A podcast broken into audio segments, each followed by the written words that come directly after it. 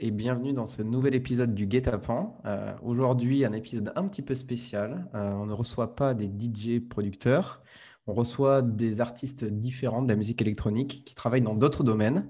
Donc, j'ai l'honneur d'accueillir Anthony Ignacia, photographe de PMF. Salut Anthony. Salut, à tous. Et Tarek Ogbir, lui qui est graphiste pour PMF. Salut Bonsoir, merci beaucoup pour l'accueil.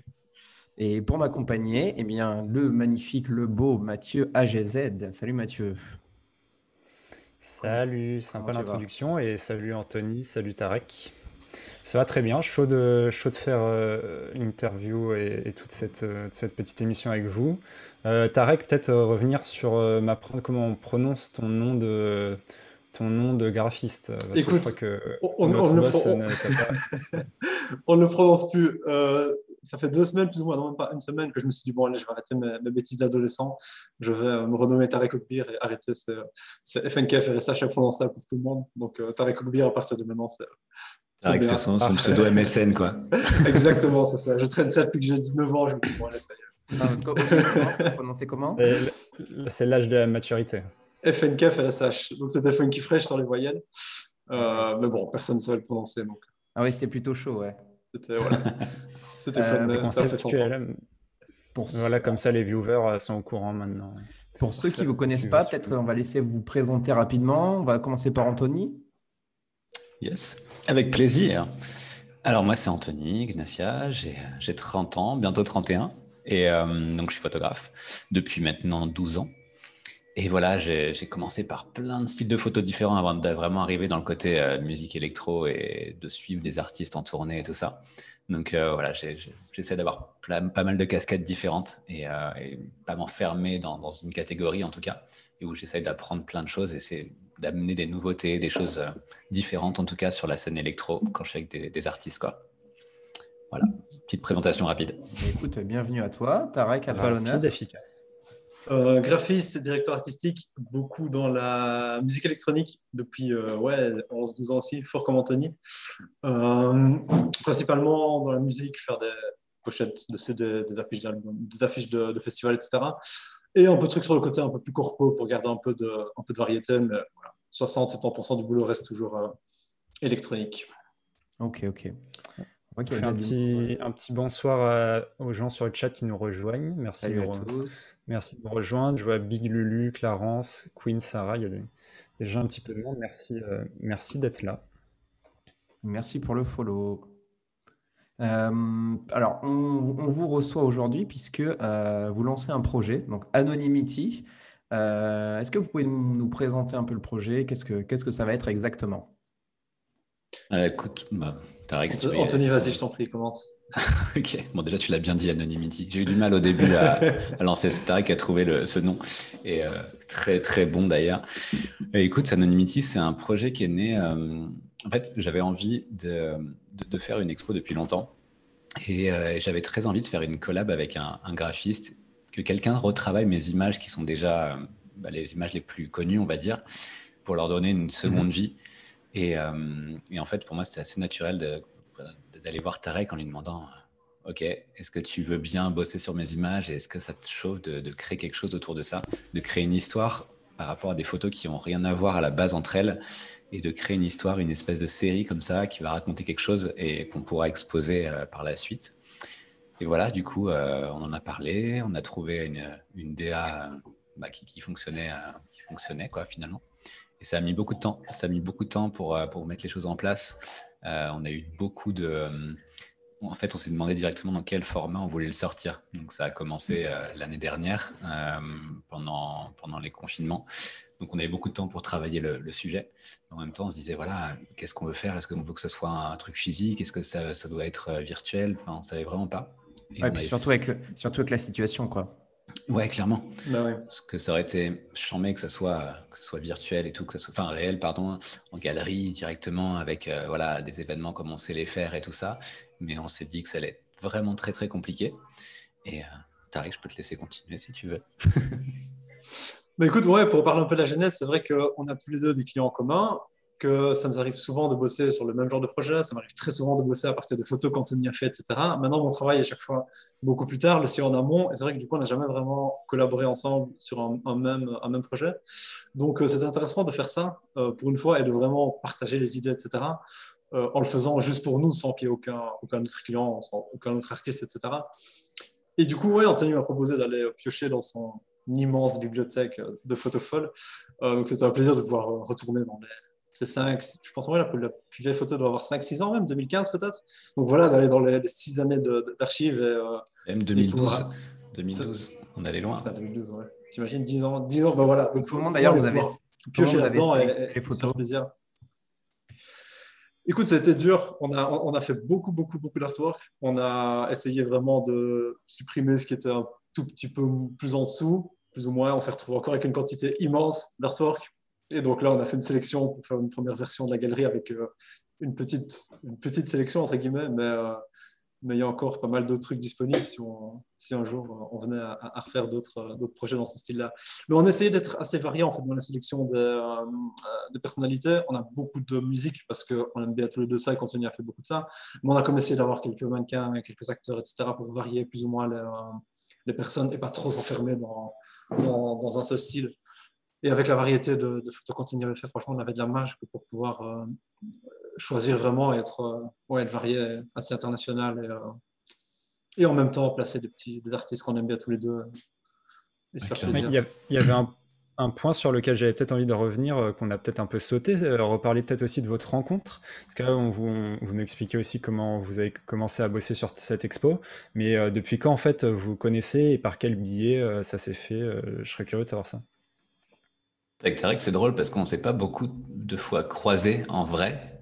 On a beaucoup travaillé ensemble à, bah, distance. C'est vrai qu'il bossait beaucoup sur mes photos sans forcément savoir que c'était lui et je pense inversement et tout. Enfin, on a vraiment, il y a eu un, travail qui a été fait comme ça et, euh, et on ne s'est pas beaucoup vu en réel. Et là, c'est vrai que depuis, euh, bah, depuis deux ans maintenant, on arrive à plus se voir. Mais je ne sais pas exactement quelle était la première collab sur laquelle on s'est vraiment croisé euh, digitalement, j'ai envie de dire. La vraie première collab, c'est la photo que, dont on a parlé tout à l'heure euh, de, de, Chami, qu'on a posté il y a, deux mhm. ans, quelque chose comme ça. Où euh, pour la première fois, en fait, j'ai rebossé une photo d'Anthony juste pour le kiff comme ça, sans qu'il y ait vraiment un but, juste pour faire un artwork de, de Chami. Et je pense que c'est là que tu te dis, ah, tiens, c'est que ça peut être intéressant. Ouais, voilà, c'était ce truc-là. D'ailleurs, il y a déjà les, prémices de, ce qu'on a fait finalement. Et je pense que c'est là un peu que le truc est parti, qu'on s'est dit que ça pourrait être un bon, un bon match en fait. Mais ouais, sinon, je pense que depuis 2017 que je bosse avec, avec la team PMF, je pense que je t'ai rencontré assez rapidement à ce moment-là, mais comme je disais, vraiment sans, sans, collaborer, juste en étant voilà, dans, la même, dans la même structure, avec les mêmes clients, mais euh, avec Et d'ailleurs, est-ce que vous êtes des moments différents Est-ce que vous êtes vu une fois de premier, le, le, premier déconfinement pour faire ce, ce projet? Écoute, la première fois qu'on s'est vu, c'était la semaine dernière. Incroyable. on a tout fait à distance. Et on s'est vu la semaine dernière euh, dans le laboratoire auquel, euh, enfin, qui va s'occuper de tous les tirages du site. Et voilà, et du coup, on s'est vu. Euh, et la dernière fois que s'était vu, c'était pour le, show de Snake à, à, la Défense. Quand ils vous ont remis un petit, un petit disque d'or. Exactement. Carte blanche, on en parlera tout à l'heure. Ça, ressemble à quoi un, laboratoire pour, pour tirer justement des, des photos comme ça, des images? Bah écoute, là c'est plutôt cool parce qu'on arrivait à avoir un, une collaboration avec un, labo qui s'appelle Initial Labo, qui est un, mhm. jeune labo euh, qui, est très présent à Paris depuis, euh, depuis très longtemps, mais qui vient d'être acheté depuis un an et demi. Et, euh, ils sont chamés et ça, vraiment, ils rajeunissent un peu le, délire du laboratoire parisien qui est censé, enfin, tu vois, qui est là depuis très longtemps et tout. C'est un métier quand même qui est en, perdition, le labo, parce qu'aujourd'hui, tu as pu faire tirer tes photos. Mais, euh, et du coup, là-bas, c'est un espèce de concept store. qui ils vendent plein de trucs sur la, sur la photo des livres et tout. Tu as une galerie à côté. Et après, tu as le labo qui est sur deux étages. Donc, tu as plein de machines, tu as plein d'imprimantes, des très, très grandes imprimantes, des traceurs, euh, plein de papiers dans tous les sens, plein de. Voilà, tu vois, c'est comme une imprimerie finalement. Ça ressemble un peu à ça. Alors, dans le chat, il y a Cynthia Streetart qui nous dit Bonne idée de galerie virtuelle. Ça donne un avant-goût d'une expo en vrai, je pense. Euh, le, moniteur était ouf, l'événement, très beau projet. Big Yes. Mais bah, honnêtement, c'est plus les circonstances qui ont fait que qu'on s'est dirigé vers, du virtuel. Quand on a commencé à avoir l'idée, c'était quoi? On était, euh, on était passé. Honnêtement, on espérait que comme tout le monde, je pensais que deux, trois mois plus tard, les trucs réouvriraient et qu'on pourrait envisager quelque chose de plus, de plus physique. Et puis, quand on s'est rendu compte qu'en fait, on était encore bloqué pour quelques mois, c'est du bon, allez, autant, autant faire ça online, autant arrêter de perdre du temps et en même temps pouvoir nous pousser ce, côté-là et en même temps pousser le, côté digital de, l'art. Et c'est un peu le concept aussi. Donc, voilà, on s'est dit, on va commencer par ça et, voir, ce que, ça peut donner. Parce que le but, ce serait quand même d'arriver à, faire du physique, parce qu'il y a quand même une, sensibilité quand tu vois des photos en, vrai, quand tu vois des œuvres en réel, quoi. Il y a quand même un truc qui, se passe. Donc, ça serait cool euh, que, ça se passe plus tard, en tout cas. Alors, on a une question pour toi dans le chat, euh, Anthony, ouais, Anthony. qui demande si tu fais de la photo en argentique, euh, en plus de ton travail numérique. Alors, L'argentique, j'en faisais beaucoup avant, euh, mais c'est vrai qu'aujourd'hui, tu peux plus te permettre trop d'en faire, enfin, à part à titre perso pour te faire kiffer. Mais c'est vrai que dans le métier qu'on fait, il faut, faut, faut, rendre les photos extrêmement rapidement. On a besoin d'être, euh, voilà, d'être, euh, d'avoir, de, faire de, quelque chose d'immédiat, quoi, qu'on puisse envoyer immédiatement, que ça puisse être posté et tout ça. Donc c'est vrai que le travail argentique, dans ce que je fais en tout cas, il n'a pas sa place malheureusement, et, et les demandes sont ça, ne fonctionne pas quoi. Donc j'en fais un petit peu. J'ai des petits boîtiers qui traînent à droite à gauche quand je pars en vacances ou quoi, mais sinon j'en fais pas trop.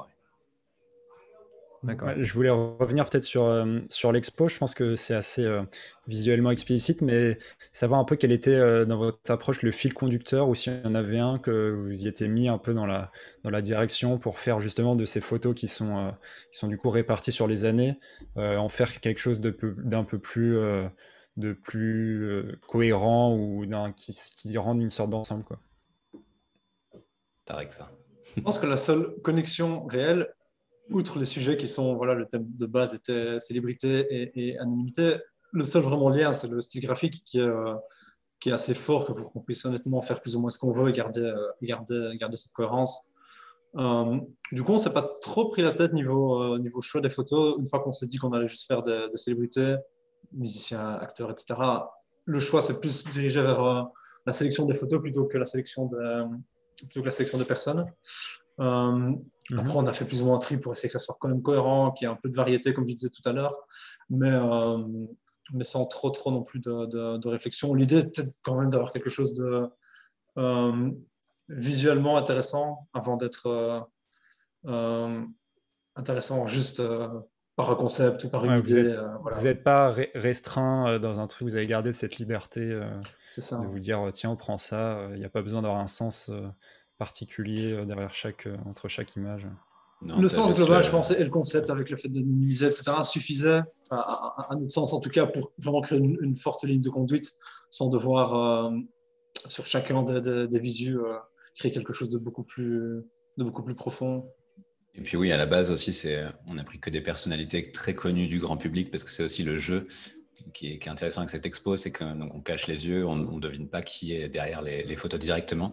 Donc tu as vraiment un jeu où tu dois aller chercher et, essayer de reconnaître la personnalité. Donc c'est que des personnalités qui sont extrêmement connues. Euh, donc voilà, on est parti sur, ce, sur le, haut du, euh, du panier, j'ai envie de dire, de personnalités connues quoi, en tout cas. J'ai vu, j'en ai vu notamment, il y avait euh, Angèle en blanc, très sympa. On l'a vu dans les, dans, les, dans les photos presse. Non, mais c'est vrai que pour le coup, euh, il n'y a pas que de la musique. Voilà, on spoil. Il n'y a pas que de la musique électronique. On retrouve du Pharrell, on retrouve euh, du Angèle. Enfin, voilà, il y a d'autres artistes euh, qui sont. Est-ce que vous avez reconnu celle que vous êtes en train de passer, l'artiste de dos avec la grosse lumière blanche? Vas-y, remets l'image, Loïc, si tu peux. celle de dos, laquelle? Celle-là? Euh, non, celle après. Ça. C'est Justice. Ah non, celle d'avant, pardon. Euh, J'ai un petit, un petit délai. Ah, celle-là, ok. Euh, celle-là. Elle est dure. Hein. en vrai, tu peux pas savoir. Est-ce que c'est est -ce c'est électro? Non. C'est pas électro. Non, je ne sais pas. C'est Christine de Queen. Ouais, mais je, je viens de le dire. comme ça. Ah, tu l'as dit, pardon, je voilà. pas entendu. Bravo. on a parlé en même temps. Incroyable. Ouais, Christiane de Queen. Non, non, mais je, crois que je l'avais vu en plus, les photos, elle est super sympa. Euh, on, a, on, a, quelques questions dans le chat. Donc, Antosan qui demande, alors peut-être qu'on y, reprendra, on y répondra tout à l'heure, qui demande si vous avez travaillé avec d'autres artistes autres que PMF. Je pense qu'on on y reviendra tout à l'heure. Et Bulbi qui dit de quelle photo Anthony est le plus fier dans sa carrière et pourquoi PNL à la Tour Eiffel? Pareil, je pense qu'on peut-être tout à l'heure. Quand on lui pose des questions et il donne les réponses aussi. Tout à bien. Écoute, la plus fière, euh, celle-là, elle est, elle est, vraiment particulière, cette photo. C'est c'est ouais, vraiment une de mes photos. C'est très difficile pour un photographe de se dire, OK, tu dois faire un choix sur genre, ton top 3 ou ton top 5. C'est très compliqué. Après, tu as des feelings avec des instants plutôt plus qu'une image, parce que des images, tu peux en faire plein, des, des jolies, des très belles et tout ça. Mais tu as vraiment ce qui se passe en fait au moment où tu captures la, la photo. Donc, ouais, celle de PNL, elle est, elle est vraiment dans mon top 3, même si j'ai du mal à en faire. Et après, sinon, j'ai euh, la photo de Pharrell euh, qui est dans l'expo d'ailleurs, euh, que Tarek a retravaillé. C'était Pharrell Williams à, Coachella. Et celle-là, vraiment, je pense que c'est une des photos où je suis le plus fier et le plus. Si, si, Loïc l'a sous la main, s'il peut le montrer. Non, mais on, le verra, on le verra, sûrement au fil. Plus tard dans l'émission, on vous réserve pas mal de, de petits moments où on va pouvoir voir les, photos et les œuvres de Tarek et Anthony. Euh, sur quoi tu veux qu'on passe, euh, Fabien? Est-ce qu'on est qu'on se refait un peu les, parcours euh, d'Anto et, Tarek? Allez, allons-y. On va passer donc voir un, peu, un, peu comment, comment, vous avez, comment vous avez débuté. Parce qu'on sait, voilà, notamment les, artistes qu'on invite qui sont plus producteurs ont souvent plus l'occasion de faire des interviews, des podcasts, donc on connaît déjà bien d'où ils viennent, mais pour vous, je pense qu'il y a peut-être certaines personnes qui sont curieuses aussi de, savoir par où vous avez commencé. Euh, Tarek, peut-être aussi qu'on on a parlé hors live, c'était intéressant, je peux, je peux peut-être te laisser commencer. Yes. Euh, comme je disais, je travaille comme, graphiste euh, depuis, depuis 15, 20 ans. je me suis assez vite intéressé à la musique, à la musique électronique quand j'avais 14, 15 ans, etc., plus ou moins comme, comme toute ma génération à l'arrivée de Daft Punk et de toute cette vibe euh, French Touch, etc. Euh, et comme on disait tout à l'heure en off, je me suis assez vite mis dans le style, de nouveau quand j'avais 14-15 mhm. ans, et c'était un domaine dans lequel, en tout cas à l'époque, je trouvais l'image était encore plus mise en avant que dans plein d'autres styles de musique électronique. Euh, et du coup, j'ai vraiment trouvé dans ce domaine-là, à l'époque, la rencontre de mes, deux, de mes deux passions, tu vois. Donc, j'ai assez vite commencé à proposer à des petits DJ de mon village de faire des logos, des flyers sur des petits trucs, etc. Je pense, ouais, j'ai dû commencer à faire ça à, 15-16 ans. Euh, du coup, en Belgique, ça, ça prenait bien euh, le, le, hard à ce moment-là. Ouais, c'est ça. C'est vraiment exemple, originaire de, originaire de Hollande. C'est ça, on l'associe beaucoup aux Pays-Bas. Après, Belgique, Pays-Bas, il y a forcément. C'est ça, c'est vite. C'est comme très vite arrivé chez nous, un peu plus en Flandre qu'en Wallonie d'où je suis. Mais voilà, tout, tout, est tellement proche que finalement, c'est assez vite arrivé, beaucoup plus vite qu'en France, je pense. Euh, et ouais, du coup, je me suis vraiment embarqué là-dedans euh, à, à, 100%. Euh, quand je me suis retrouvé, du coup, à la fin de mes études secondaires, je me suis bien évidemment dirigé vers quelque chose comme ça. J'ai un peu hésité, puis j'étais dans une école d'art, faire du graphisme vraiment, tout en continuant à bosser sur le côté avec des DJ, avec des, voilà, ça c'est une affiche de festival par exemple, avec des trucs dans ce style-là. Euh, et du coup, j'ai pas arrêté depuis, vraiment. je commençais en faisant beaucoup d'art finalement maintenant j'en fais un peu moins, je continue parce que je kiffe et que j'ai des bonnes relations avec certains clients, mais je me suis un peu plus, euh, un peu plus varié, un peu plus ouvert. Euh, mais j'ai vraiment gardé la même ligne de conduite depuis ces 10, 11, 12, 12 dernières années, euh, de mélanger vraiment la musique dont je suis fan et en même temps l'imagerie dont je, dont je suis fan aussi. Quoi.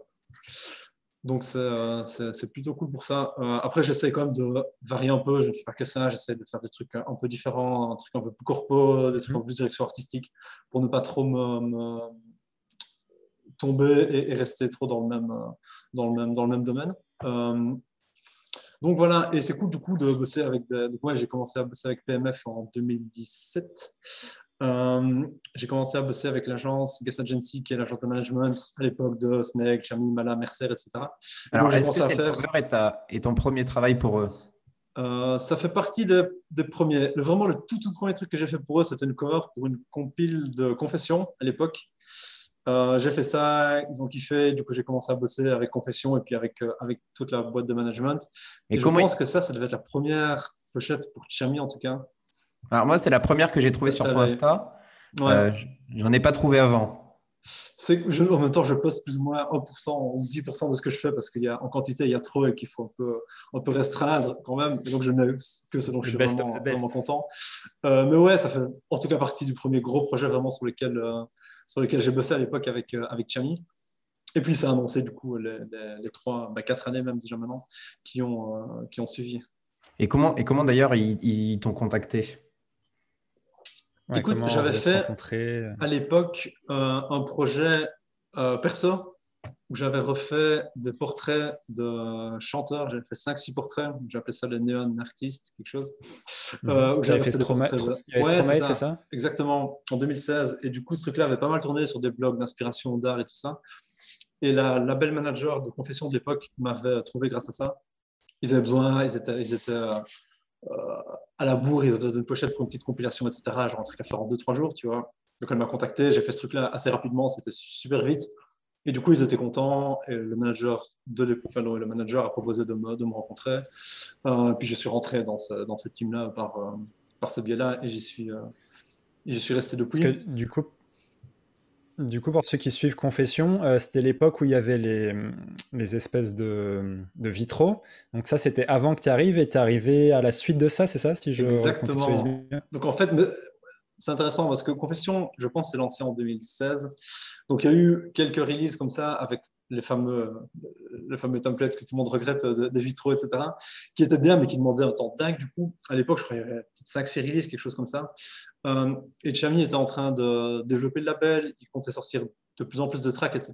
Et du coup, il leur fallait un, quelqu'un d'autre pour pouvoir vraiment créer plus en quantité, et en même temps trouver un système pour pouvoir euh, générer des covers plus rapidement, parce que ce qu'ils faisaient avant, euh, ça prenait beaucoup trop de temps. Donc, ça fait partie de pourquoi d'ailleurs que, j'ai fait.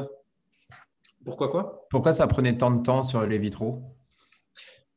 C'est Val à l'époque qui avait fait ces, covers-là, bah, je pense que tout était dessiné à la main et que c'était vraiment un truc qui prenait énormément de temps à la, à la, conception. Euh, du coup, moi, quand je suis arrivé, j'ai refait une, une, autre version où on avait des vitraux, mais c'était plus un style photographique et qui, du coup, était beaucoup plus rapide à faire. Euh, on a fait quasi une centaine de, covers avec ce style-là. Et puis, on a reçu une deuxième fois, et puis on a en fait re-switché une, une, troisième fois pour ce, pour template-là. Euh, donc, c'est vrai qu'il y a pas mal de projets comme ça, en fait, qui sont intéressants parce que c'est des des continuités, on crée un style et qu'on adapte, avec lequel on s'amuse pendant un an, deux ans. Et voilà, il y a des projets comme ça en parallèle, il y en a des, dizaines et des dizaines, que ce soit pour Chami, pour Snake, pour, bah pour, pour, tous pour tous ces artistes-là.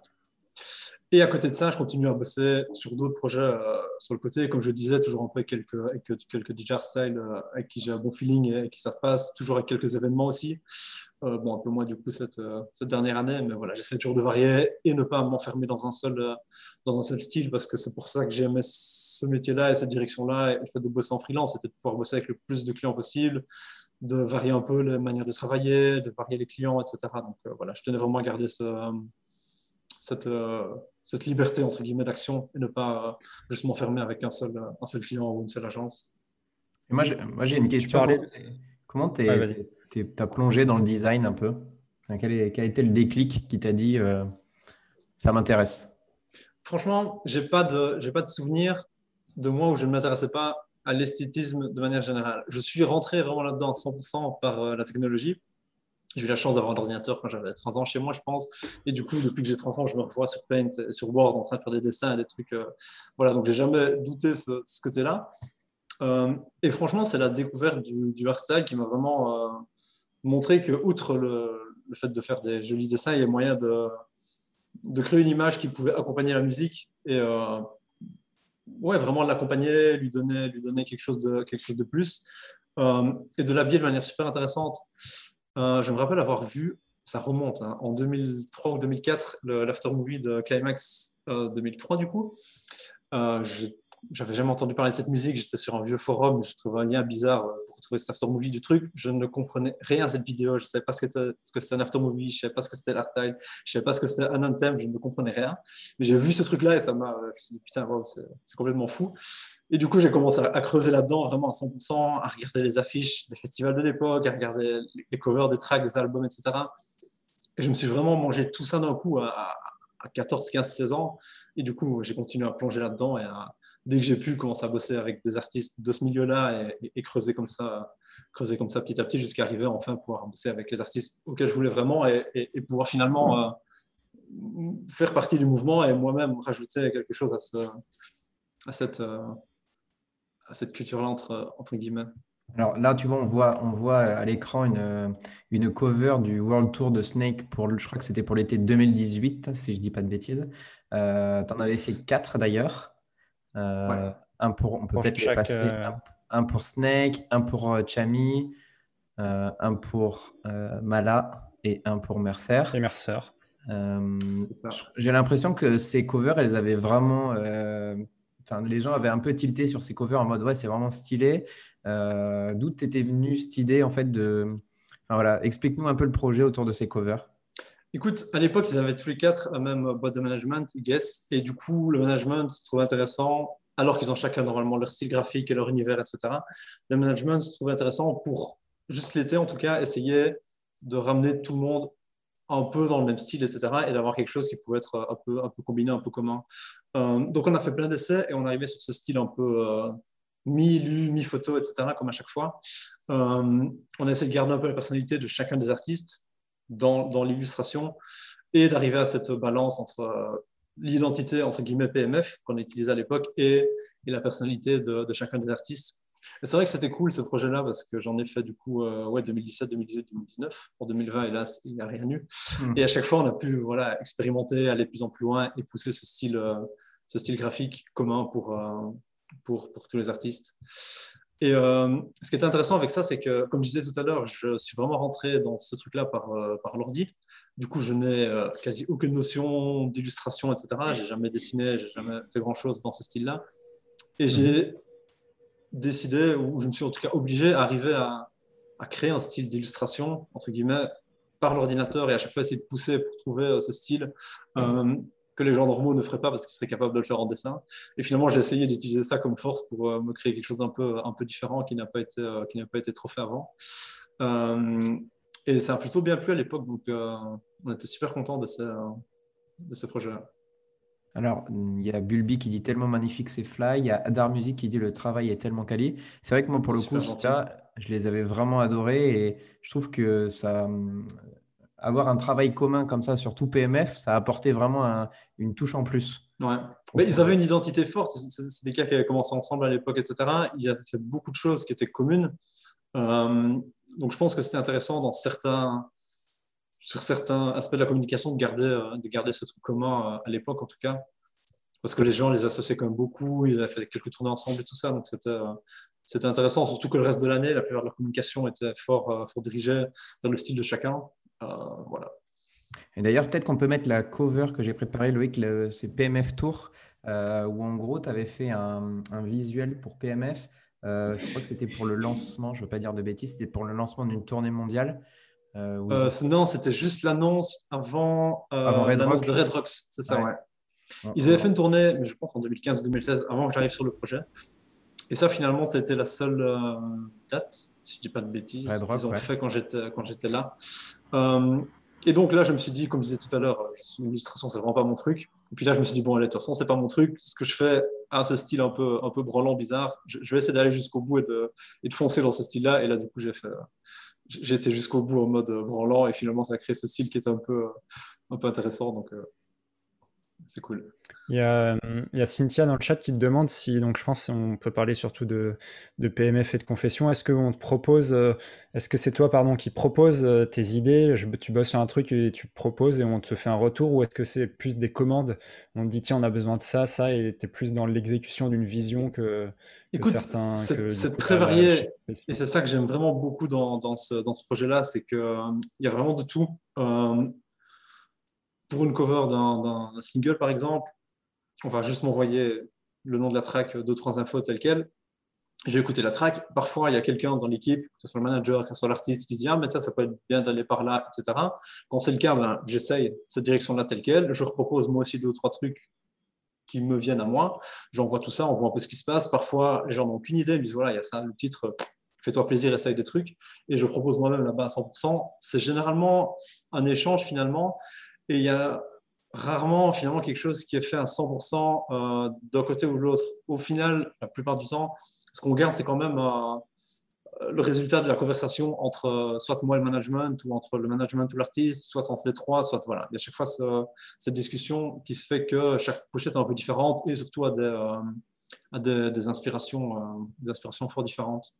Est-ce que tu sais, par exemple, sur, euh, sur Confession, ou euh, si par exemple Chami a son mot à dire, enfin, ou si c'est lui qui choisit euh, définitivement, ou si Snake, par exemple, de son côté, si c'est lui qui choisit, ou alors c'est vraiment le management Non, dans tous les cas, et c'est ça qui est vraiment bien, c'est que la décision finale revient toujours à l'artiste. Donc, généralement, la manière de faire, c'est que moi et le management, on fait beaucoup d'allers-retours pour proposer plusieurs directions dont on est, dont on est fier. Et à ce moment-là, le management va proposer à l'artiste en disant voilà, on pense que l'option A, B, C sont très bien. On pense que les trois sont très cool. Choisis-toi celle que tu préfères pour voir la direction qui te, qui te plaît le plus. Euh, c'est comme ça qu'on bosse la plupart du temps avec Cham Mala et c'est vrai que ça fonctionne bien comme ça. Ils ont l'habitude de bosser avec le manager, ils leur font confiance sur sa direction visuelle, etc. Donc, euh, c'est assez, assez, efficace. Après, ça arrive qu'on ait quelques retours, quelques petits ajustements, mais généralement, on essaie juste de proposer plusieurs options de qualité et laisser à ce moment-là le truc choisir.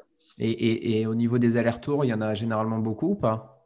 Mais Écoute, ça aussi, c'est très, très, très varié. J'ai déjà fait des trucs euh, en une journée où j'ai envoyé trois idées et puis on dit, OK, c'est bon, voilà, c'est lassé. Et c'est fini. Et parfois, il y a des trucs euh, où on est parti pendant trois mois d'aller-retour. Ah, suivant, la taille, suivant ah la taille, du projet, ou même pas finalement, juste parce qu'on n'a pas encore trouvé le, trouvé le, le bon truc ou quoi. C'est très, très, très, très varié comme tu t'en doutes, pour des albums, etc., c'est forcément plus long parce qu'il y a un peu plus de pression, etc. Et les singles, c'est généralement un peu plus court, mais franchement, il y a, il y a, vraiment, euh, il y a vraiment tout. Alors, on a une question. Euh, a-t-il déjà rencontré des managements ultra relous? Mais écoute, ah, avec, euh, avec Snake, etc., c'est le même manager, donc je, je bosse bien avec lui et, la, et la, relation est, est, super efficace, donc franchement, absolument pas à se plaindre avec mes autres clients, les trucs à l'époque, ouais, il y en a toujours un peu. Après, je pense que dans tous les cas, les managers, leur but, c'est de, de, pousser, de pousser l'artiste. Donc, généralement, ils sont assez ouverts. Quand il y a des gens qui veulent prendre un peu moins de risques, c'est souvent plus dans les, dans les maisons de disques. Euh, on va se dire, bah, tel single est très commercial, donc ça serait peut-être mieux d'avoir une photo ou ce genre de truc-là. Euh, mais généralement, le management aime bien partager la vision artistique, euh, artistique de l'artiste. Donc voilà. Après, j'ai la chance de bosser avec des artistes comme des etc., qui, qui peuvent se permettre de ne pas euh, se laisser trop influencer par ce que la maison de disque dirait et pouvoir eux-mêmes voilà, dire bah, voilà, j'ai choisi ça, c'est ça mon truc, c'est ça mon style et de l'assumer, jusqu'au bout. Ce n'est pas le cas de tous les artistes euh, et, c'est pour ça que je me suis vraiment chanceux de bosser avec ceux-là qui, peuvent se permettre de le faire finalement parce que c'est relativement rare. Et j'ai l'impression qu'à une, une, certaine période, tu commençais à te faire, euh, à te faire des petits kiffs avec, avec Confession. Euh, notamment avec des visuels. Peut-être que Loïc peut mettre le, visuel. Euh, comment? Euh, Le 6, hmm, qu'on a préparé. Confession. voilà, ah, en fait, j'ai l'impression qu'il y a eu un changement à un moment où, en gros, bah, tu, tu, te faisais des kiffs et c'était reparti sur un, un, nouveau format de, visuel confession. Écoute, confession, ouais, comme je te disais, on est arrivé en 2017. Alors, en 2017 et 2018, il y avait quasi une release par semaine. Euh, donc, on a fait quasi 100, 100, pochettes du premier template, qui était donc celui d'avant ça, avec le fond noir et, le, et la genre de porte, euh, porte colorée. Et puis, pareil, voilà, après, après 80 ou 90 euh, covers, tout le monde s'est dit, bon, voilà, on, a fait le tour, c'est un peu trop, il faut qu'on switch. Donc, on est allé vers ce style-là, qu'on a commencé du coup 2010, en 2019-2020, je pense. Euh, ou pareil, voilà, on, essaie de s'amuser, on essaie de garder un peu cette, outre la continuité graphique avec chaque fois ces deux couleurs-là, on essaie d'avoir un, côté un peu surréel, etc. Et puis pareil, on a fait 80-90 covers de, ce, de ce template-là. Et là, on s'est dit il y, a, il, y a, un mois ou deux qu'en effet, de nouveau, c'était un peu, un peu trop, qu'il fallait reswitcher. Et du coup, on a reswitché de style. Euh, il y a deux tracks qui sont sortis pour le moment avec le nouveau template. D'ailleurs, on va euh, peut-être le, mettre à l'écran. Euh, ouais, c'est Panteros la première. Ouais, c'est ça, ouais. Et, on a annoncé il y a 2-3 jours celui-là. celle de Jax d'Affichwork, où voilà, on a de nouveau essayé de ressortir un peu, d'essayer autre chose, etc. on s'est rendu compte aussi que quand on avait commencé un peu le template un peu plus dark, etc., en 2017, c'était quelque chose qui était assez rare. Et finalement, on voit de plus en plus de labels qui partent vers des styles un peu sombres, un peu similaires, etc. Donc on essaie à chaque fois, dès que ça, dès que ça perd un peu en originalité, de repartir vers un truc, euh, vers un truc vraiment différent. Garder un pour le coup, c'est vraiment, vraiment très différent de ce qu'on faisait avant. Euh, donc c'est cool, c'est intéressant. ouais, c'est ça. Et là, donc là, du coup, il n'y euh, aura plus il y aura plus cette espèce de filtre dans les couleurs, euh, ça va devenir un peu plus. il n'y a plus de filtre dans les couleurs. Euh, la deuxième est sortie il y, a, quelques jours, tu peux, tu peux regarder, c'est plus ou moins le même, le, même idée. Donc l'idée maintenant, c'est d'avoir un landscape, euh, des couleurs qui font un peu peinture, etc. Et des objets surréels quelconques. Là, c'était c'était un truc, un truc spatial. Celle deuxième, on le verra tout à l'heure. c'était avec un, avec un oiseau géant, etc. Donc voilà, on essaye un peu de, de s'inspirer de tout mouvement euh, Magritte, Dali, surréel des années 50, 60, 70 et d'aller, d'aller, vers ce, d'aller vers ce style-là parce que ça a été un peu moins exploité euh, pour des labels en tout cas. Euh, ces covers-là demandent beaucoup plus de temps que celles d'avant. Euh, maintenant, on, a, on s'est permis de faire ça parce que les releases sont en train de se de s'éloigner un peu plus les unes des autres et de ralentir un tout petit peu. Là, il y avait deux semaines chaque fois entre, entre, les, entre les premières releases. Donc, ça permettait au moins de prendre un peu plus le temps et de, voilà, de tester des trucs, euh, des trucs différents. Et on verra sur la longueur comment ça tient. Et il y a un moment où on se dira pareil, que, qu'on a fait le tour, qu'on, a, qu'on risque de tourner en rond et que c'est mieux de, de re-switcher, repartir encore vers autre chose. Et on verra à ce moment-là ce qui est le plus, euh, ce qui est le plus adéquat pour ne pas non plus trop ressembler à tout le monde et, et essayer de garder en effet un temps d'avance. Alors, on a pas mal de questions sur le chat. Euh, J'aime beaucoup le switch up. Alors, il y, a, y a un très beau pseudo Polo M. Leveau euh, qui, te demande quels sont les labels qui t'ont marqué en termes d'artwork. Pardon.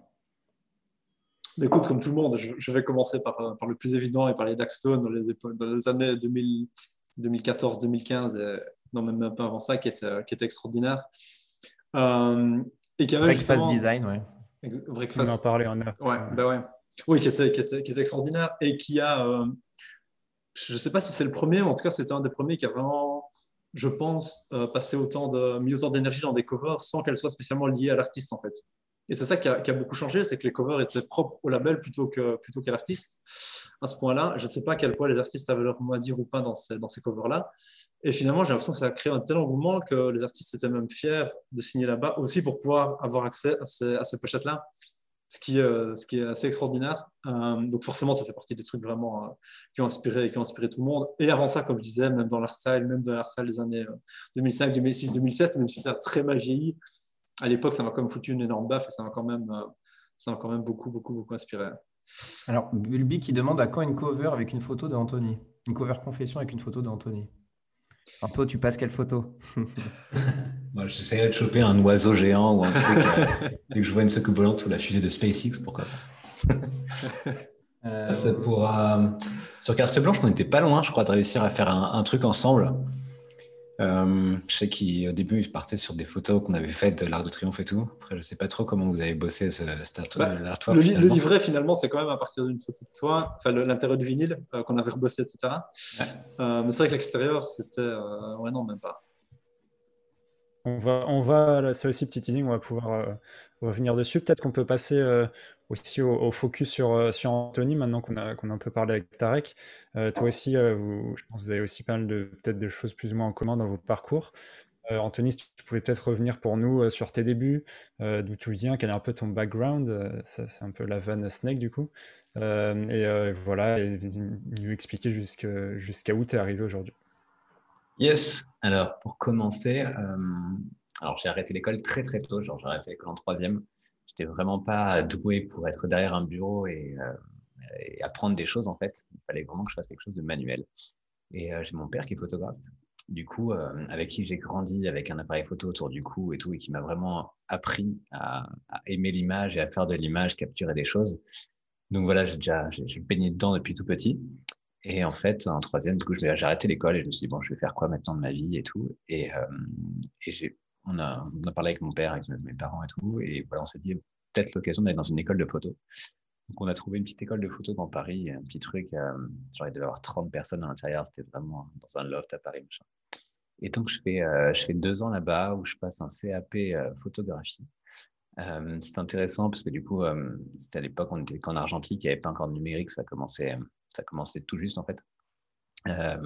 et du coup, voilà, j'ai pu apprendre le côté vraiment on va dire, technique à 100%, de développer ses films, de développer toi-même des photos, de, de, vraiment connaître ton appareil par cœur, de savoir dans quelle situation tu utilises tel réglage et tout ça. Donc, il y a une vraie, euh, un vrai apprentissage autour de ça. Et en fait, euh, donc j'ai arrêté, j'ai fini cette école-là, et après, tu te retrouves un peu dans le, dans le grand bain finalement. Sauf qu'à l'école, on t'apprend pas comment réussir à, avoir des clients, comment réussir à démarcher et à valoriser ton travail. Mmh et du coup, bah, après, bah, c'était un peu la, la chasse au, euh, au, contact, quoi, d'aller taper aux portes de, bah, tout le monde, de tout n'importe quoi. Et en fait, moi, ce qui me faisait rêver à cette période, c'était vraiment euh, le Festival de Cannes, les stars, les, tapis rouges, les photocalls, euh, où tu voyais 100 photographes en train d'appeler euh, un tel, un tel. Et voilà, c'est ce qui me faisait kiffer. Et du coup, je me suis dit, bon, bah, autant aller vers cette direction-là. Donc, plutôt la presse, la presse people, on va dire, au début. Et donc, je suis allé voir toutes les agences de presse de Paris en disant, voilà, je suis un jeune photographe, je débute. Est-ce que vous avez un truc pour moi? Est-ce que je peux faire quelque chose? Et, euh, et, en fait, un jour, je suis tombé sur une agence qui m'a dit Ok, on a peut-être une place pour toi, mais présente-nous un book, quelque chose. Parce qu'à ce moment-là, j'avais rien, quoi. J'avais que les travaux qu'on avait fait à l'école. C'était des trucs euh, un peu éclatés. Et du coup, ils m'ont dit Ok, là, on est au mois de mai. Donc, il y a, au mois de mai, qu'est-ce qui se passe pendant le grosse, grosse période? Il y a le festival de Cannes. Et en fait, ils me disent Va à Cannes, t'as pas d'accréditation, t'as rien, et tu dois euh, essayer de revenir avec un book. Donc, je vais à Cannes, euh, tout seul. Je devais avoir genre, euh, j'avais quoi J'avais 17 ans. Et, j'avais de la famille qui était pas loin et tout, donc j'ai pu me démerder. Et en fait, j'attendais, devant les hôtels. C'était un peu un truc ultra ingrat, en mode pas paparazzi, mais tu vois, vraiment, j'étais avec les fans et tout devant les hôtels, devant les barrières à attendre que ça sorte et que ça rentre. Et, et voilà, donc j'ai fait comme ça pendant une semaine des photos de, célébrités qui rentrent, qui sortent des hôtels et tout. Euh, et, donc, je reviens à Paris, je leur présente ce book. Et, euh, en fait, ils kiffent, ils ont kiffé. Je pense que le, côté déterminé du mec qui va une semaine à Cannes, alors que tout jeune, il a rien, il, il sait pas quoi faire de ses mains. Et, euh, et, voilà, du coup, ça leur plaît. Et en fait, de partir de là, ils m'ont envoyé sur des événements, on va dire, de nuit principalement, euh, pour aller couvrir des événements, genre dans les VIP rooms, euh, dans les choses, les, les, clubs comme ça à Paris, où tu pourrais avoir des showcases de de chanteurs, de DJ, de, de, plein de choses, et puis des, des, ouvertures de boutiques aussi, enfin des trucs de marque. Donc voilà, j'ai fait ça pendant 3-4 ans. Et donc j'ai vachement appris, j'ai rencontré beaucoup, beaucoup de monde dans ce milieu un peu chelou, mais bon, ça, ça t'aide à rencontrer des gens. Et, euh, et voilà. Et pas mal de contacts. Ouais, carrément. Ça m'a bien, bien aidé. Et après, il y a un événement un peu euh, qui a fait euh, qui a, qui a été le, le, moment où ça m'a fait switcher ouais, vers la musique électro. Euh, J'avais fait un truc qui m'avait envoyé un jour pour les MG DJ Awards. Alors, j'ai plus la date exacte, mais je crois que c'était 2007 ou 2008 de mémoire. Euh, et voilà, c'était une récompense, c'était un truc de, de, récompense, quoi, où ils récompensaient tous les, tous les artistes de, de la scène électro. Et donc là, je me retrouve en face de Guetta, de Bob Sinclair, de Martin Solveig, de tout le monde, tous les Français. Euh, donc c'était assez ouf. Et, euh, et, là, je fais des photos de, de Guetta, de Sinclair et tout.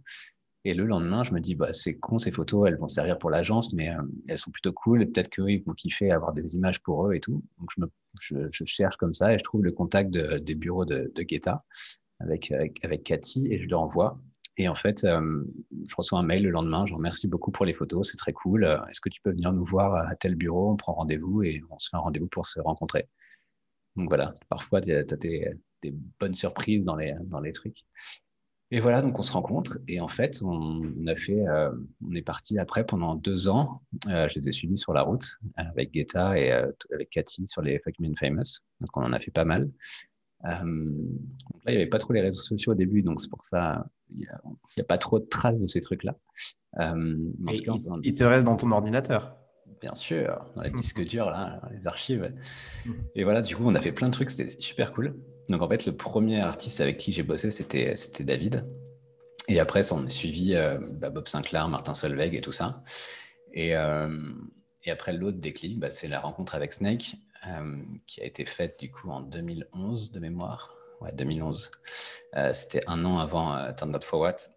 Donc pareil, un peu là, c'est où je rejoins Tarek sur le comment s'est rencontré avec Snake. C'est via via le management, via Steve à l'époque, qui me contacte via Michael Canitro, un, un DJ avec qui j'avais bossé beaucoup. On avait fait le tour du monde ensemble et tout ça.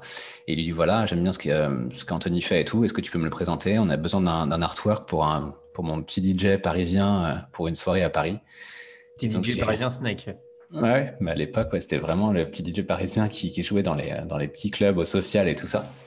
Et, euh, et du coup, je fais OK, mais moi, je fais pas trop ça, quoi. Je fais pas trop de studio, je fais beaucoup de live principalement et tout.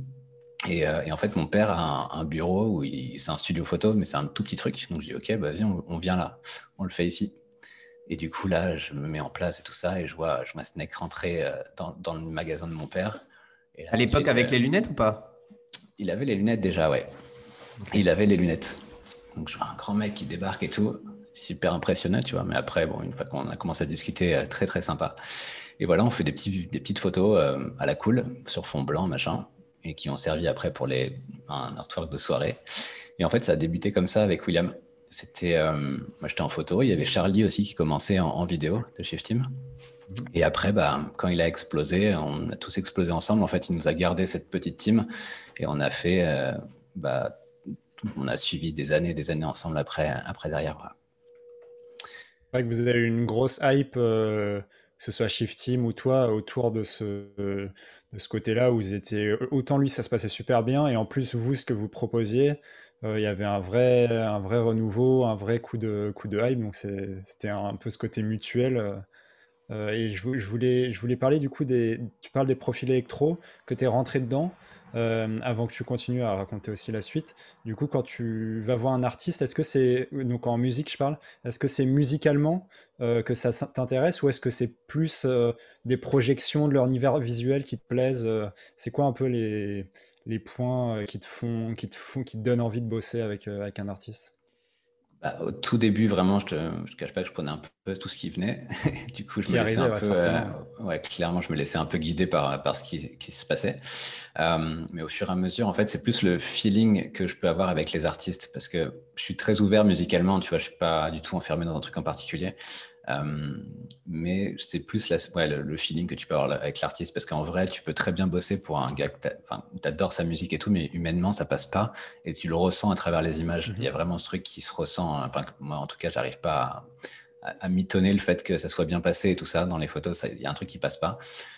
Donc voilà, c'est quelque chose qui, qui, est important pour moi, vraiment le feeling, euh, l'humain avant tout, quoi. Alors, rapidement dans le chat, on a que beaucoup de nouveaux. Julien, Triouz, Yalias. Salut à tous. Euh, moi, je voulais, euh, je voulais parler un petit peu du moment où, en gros, Snake t'a euh, demandé de partir avec, avec lui en tournée, en fait. Hmm. Comment ça s'est passé Parce que c'est pas un truc facile, en gros, de te dire, bon, mais toi, tu étais quand même un, photographe plutôt français, outre avec la période, évidemment, Canitro, où là, pour le coup, tu tournais avec Snake, où l'été, bah, tu n'es pas chez toi du tout, quoi. Ouais, ouais. Bah après, ça s'est fait assez naturellement. Tu vois, les dates, elles se sont enchaînées assez rapidement aux États-Unis. Euh, genre, j'ai eu mon visa assez rapidement, pareil. Et après, on a pu suivre euh, pendant des mois euh, avec lui. Donc, c'est vrai qu'à cette époque, j'étais célibataire, j'étais vraiment solo. quoi. J'avais mon petit appart parisien, donc je demandais que ça, tu vois, les voyages et tout. C'était vraiment au, pile au meilleur moment de ma vie, en fait. J'avais genre 21, 22 ans. et voilà, et du coup, j'ai pu, j'ai pu suivre comme ça pendant 5-6 ans. Euh, et, après, bah, ça s'est naturellement arrêté parce que voilà, je me suis marié, j'ai eu un enfant et tout ça, donc tu pouvais pas continuer à suivre ce rythme qui était assez intense. Euh, mais en je me rappelle, on s'était vu à l'EMF et tu m'avais dit ouais, je commence à fatiguer, il faut que je me pose. Ouais, mais en vrai, c'est tellement, tellement, tellement physique. C'est euh, des, des, émotions à chaque fois. Chaque soir, tu te retrouves comme ça, là, sur cette photo de l'ultra, euh, devant des, milliers de personnes. Et, euh, et mine de rien, c'est hyper. Euh, ouais, c'est fort émotionnellement. Et du coup, tu te prends quand même des, des claques dans la tronche. Parce que certes, tu as l'artiste qui joue et tout, mais toi, tu es quand même derrière et tu te prends quand même cette adrénaline. Et tu dois rendre des photos aussi à l'artiste à la fin du show. Quoi. Donc, tu as des pressions tous les soirs et réussir à toujours faire mieux en fait que le, que le soir d'avant parce que tu peux pas t'endormir, surtout sur un artiste comme ça où tu t'endors, enfin, il te switch en deux secondes, quoi, même s'il y a le côté humain. Lui, il a besoin de contenu tout le temps, tout le temps et toujours plus qualitatif. Donc, tu peux pas. D'ailleurs, d'ailleurs une, question comment tu, tu, réussis à te renouveler en termes de position, en termes de peut-être de cadrage, de photos, etc. Je sais pas. c'est le. Ah, je sais pas. Ça doit, ça doit dépendre. C'est instinctif. Du lieu aussi il y a tellement de choses qui rentrent en compte. Une moindre lumière qui change et tout, ça te change toute une photo. Tu vois, tu peux. En fait, je pense que tu as pas mal de, chance aussi dans quand, quand, tu shootes comme ça. Tu dois toujours être au bon moment, au bon endroit et tout ça. Mais surtout dans un festival où c'est tu as un million d'angles différents, même si tu penses qu'il y a juste le, le, top shot du. Enfin, dos, euh, le DJ est face, face à toi ou tu es dans son dos et du il y a deux photos qui peuvent se faire facilement. Mais après, il y a tellement de choses à, à créer et je pense qu'on n'arrivera jamais au bout de ce qu'on peut créer, quoi. Après, tu as des, des, DJ, des photographes pardon, qui, euh, qui, qui, qui, sont très bien avec ce truc en se disant Ok, je fais une photo de dos, une photo de face, et ça me suffit. Et c'est vrai que c'est des euh, photos qui sont assez. Ouais, c'est les photos qui sont impressionnantes et qui peuvent suffire aux gens, mais finalement, moi, j'ai pas du tout envie de devenir comme ça et de, de réussir à créer je me force en tout cas à, trouver des trucs différents à chaque fois. Quoi. Alors, il y a une, il y a une question intéressante. Euh, c'est Clarence Musique qui dit Au bout d'un an et demi sans événement, est-ce qu'on te propose deux mois de tour Est-ce que tu y retournes? Bon, je pense que vu que tu as eu ta petite fille, maintenant, c'est plus compliqué. Et eh ouais, Franchement, ça me manque de ouf, hein. ça, me manque énormément. Mais après, euh, en fait, aujourd'hui, j'ai plus envie de ça, j'ai plus envie de tourner, euh, parce que de tourner, c'est trop bien. C'est vrai que c'est le truc le plus dingue qui peut t'arriver dans une, dans une vie quand tu as envie de ça, en tout cas, de, pouvoir accompagner un artiste, d'être dans les jets tous les soirs et tout. Mais artistiquement, euh, moi, genre, j'ai fait vraiment le tour. En fait, tu peux te dire que tu peux renouveler tes photos en permanence, mais artistiquement, tu resteras toujours avec un gars qui est derrière des platines. Donc que ça soit Snake ou que ça soit un autre DJ ou n'importe qui, je me verrais pas continuer à travailler pour un seul artiste pendant des mois et des mois. Parce que j'ai besoin de nouveautés, en fait. J'ai besoin d'avoir un style musical différent. J'ai besoin d'avoir euh, une nouvelle stage, un nouveau mood, des nouvelles personnes aussi. Parce que sinon, en termes de créativité, tu t'enfermes dans un truc et c'est ce qui me manquait aussi. Euh, c'est pour ça que j'avais arrêté aussi de tourner avec William. Quoi. Alors, euh, je voulais aussi revenir avec toi sur ta rencontre avec Justice, aussi des artistes importants pour lesquels tu shootes. Euh, voilà, c'est euh, comment, euh, comment aussi tu es venu à travailler avec eux? Bah Justice, c'est en fait j'étais ultra ultra fan du, du groupe, donc je les suivais depuis longtemps en tant que, spectateur, quoi, en tant que fan. Et en fait cette, cette série là, c'est à, Coachella, du coup on a fêté les trois ans d'ailleurs de ce live, c'était ouais, c'est les trois ans. Et en, et en, fait on était avec Snake à cette, cette période. Euh, lui jouait, euh, je sais plus, euh, la veille ou le lendemain. Et du coup, on s'est dit, on va aller voir le, show de Justice, évidemment. Et du coup, j'étais avec Charlie ce soir-là. On était au premier rang, on était comme des oufs, comme des gosses. Et, ah, Surtout, ce show est dingue. Elle était incroyable. Et tout ça en plein air. Avais... Enfin, c'était complètement dingue. C'était tellement. Euh, enfin, c'était fou. Et en fait, moi, j'ai tout le temps, tout le temps mon boîtier sur moi. Même... Enfin, ça, c'est vraiment la déformation professionnelle du photographe de tout le temps avoir un boîtier. Et je me suis dit, vas-y, euh, pendant le show, c'est tellement ouf, je vais faire des photos. Et du coup, j'ai fait des photos. Et c'est souvent comme ça. Tu fais des photos à l'arrache et tout. Et le lendemain, il y a des photos bien, bien cool. Du coup, je me suis permis de trouver le contact de Pedro Winter, donc leur management. Et euh, je lui ai envoyé à Pedro. Et en fait, il a grave kiffé les photos, le groupe aussi. Et euh, il y a une photo euh, qui est devenue euh, plus iconique pour eux, en tout cas. Surtout, c'était le début de la tournée qui les a suivis après pendant Quand longtemps. Tu descends les escaliers. ouais, tu as celle-là et tu as surtout celle qui est avec les étoiles, quoi, qu'on reprend aussi dans Anonymity, hmm. avec la grosse croix au milieu. Mhm. Et du coup, voilà, donc ça a été, ça a été grâce à une photo, j'ai envie de dire, parce qu'ils ont, parce que des photos, ils en ont mille, surtout sur une scéno comme ça. Là, finalement, t'as pas un million de trucs différents à faire parce que tout est très, très cadré, tu as des tableaux à shooter et c'est tout. Et bref, du coup, cette photo, ils ont kiffé. Et à partir de là, on est parti en tournée ensemble euh, bah, sur, sur la France principalement. Ouais. Il y a Bulby qui demande si toi aussi, Tarek, tu as été amené à faire des tournées, mais je ne sais pas si ton, ton taf euh, est vraiment euh, compatible avec ça, je ne sais pas. Tournée, non. Il y a eu quelques shows de Chami Mala, surtout, à l'époque des, des, shows de Redemption, où j'ai bossé sur des visus pour les lives. donc j'avais fait le Zénith de Paris, j'avais fait Ultra, 2017, 2018, 2019 aussi, du coup, où chaque fois on essayait au moins d'avoir des, nouveaux visuels, etc. Et faire un peu la direction artistique, euh, visuelle, lumière et tout ça. Euh, donc voilà, j'essaie d'aller au, gros show quand c'est comme ça. Euh, mais sinon, pas vraiment de tourner, il n'y a pas vraiment besoin. Donc j'essaie juste de. Oui, c'est pas, le même, pas le même métier, forcément. Est-ce que c'est un, est -ce c'est un côté d'ailleurs qui te manque un peu, Tarek, de dire. Ouais, de, de, suivre un peu les artistes dans, des, dans, dans, dans leur show pour peut-être même euh, capter, des, euh, capter des univers pour tes artworks euh. Franchement, non. Je... Là, là, maintenant, ça me manque. J'ai plus aller des shows parce que ça fait, un an et demi. Mais je me rends compte qu'aller euh, 3, 4, 5 fois par an, franchement, ça, ça me suffit largement. Euh, c'est important de continuer à aller pour vraiment voir les fans et se rendre compte de ce que l'artiste fait et tout. Et ça, ça redonne de l'énergie et énormément de choses. Mais euh, comme Anthony l'a dit, ça prend une énergie qui est, qui est inimaginable et c'est très dur de combiner avec une le monde de, la nuit, les trucs, et en même temps d'être capable de bosser 8 euh, heures, 10 heures par jour à côté de ça, parce que franchement, c'est des, des, horaires qui sont fort, fort intenses, et, euh, et j'ai besoin de, pour un moment, me retrouver tout seul chez moi dans mon bureau pour être efficace et, bosser aussi euh, beaucoup plus sérieusement. Donc c'est cool de l'être, ultra et tout, c'était super intéressant, c'était super intéressant de bosser sur, sur les visuals live, parce que c'est un truc un peu différent que je n'avais pas l'habitude de faire, et je suis content de le faire, et, voilà, on le refera encore dans le futur, quand ça réouvrira, j'espère. Mais voilà, ça me suffit, hein, ça me suffit comme ça. Euh, je voulais continuer aussi avec peut-être le, les photos que tu fais pour, euh, pour tout ce qui est un peu chaud, euh, notamment de, l'Energy Music Award. on avait partagé une photo de toi, notamment avec Guetta, Snake, Angel, qui était sympa. Toi, c'est vrai aussi que maintenant que tu as un peu arrêté les tournées, tu t'es un peu consacré à tout ce qui était télé, voilà, un peu plus people, comme tu faisais avant finalement. Ouais, bah, du coup, ça m'a donné l'occasion de revenir un peu à ce que par quoi j'ai commencé finalement. Et en fait, euh, il faut que en quoi, 2017, je crois juste après avoir arrêté avec Snake, j'ai intégré Getty, donc une agence de, presse, euh, la plus grosse agence au monde. Et, euh, du coup, avec eux, bah, ils me permettent de faire des, événements plus centrés sur la mode, sur d'événementiel, mais très très quali. Du coup, ça c'est très cool parce que ça me permet encore une fois de voir plein plein de choses.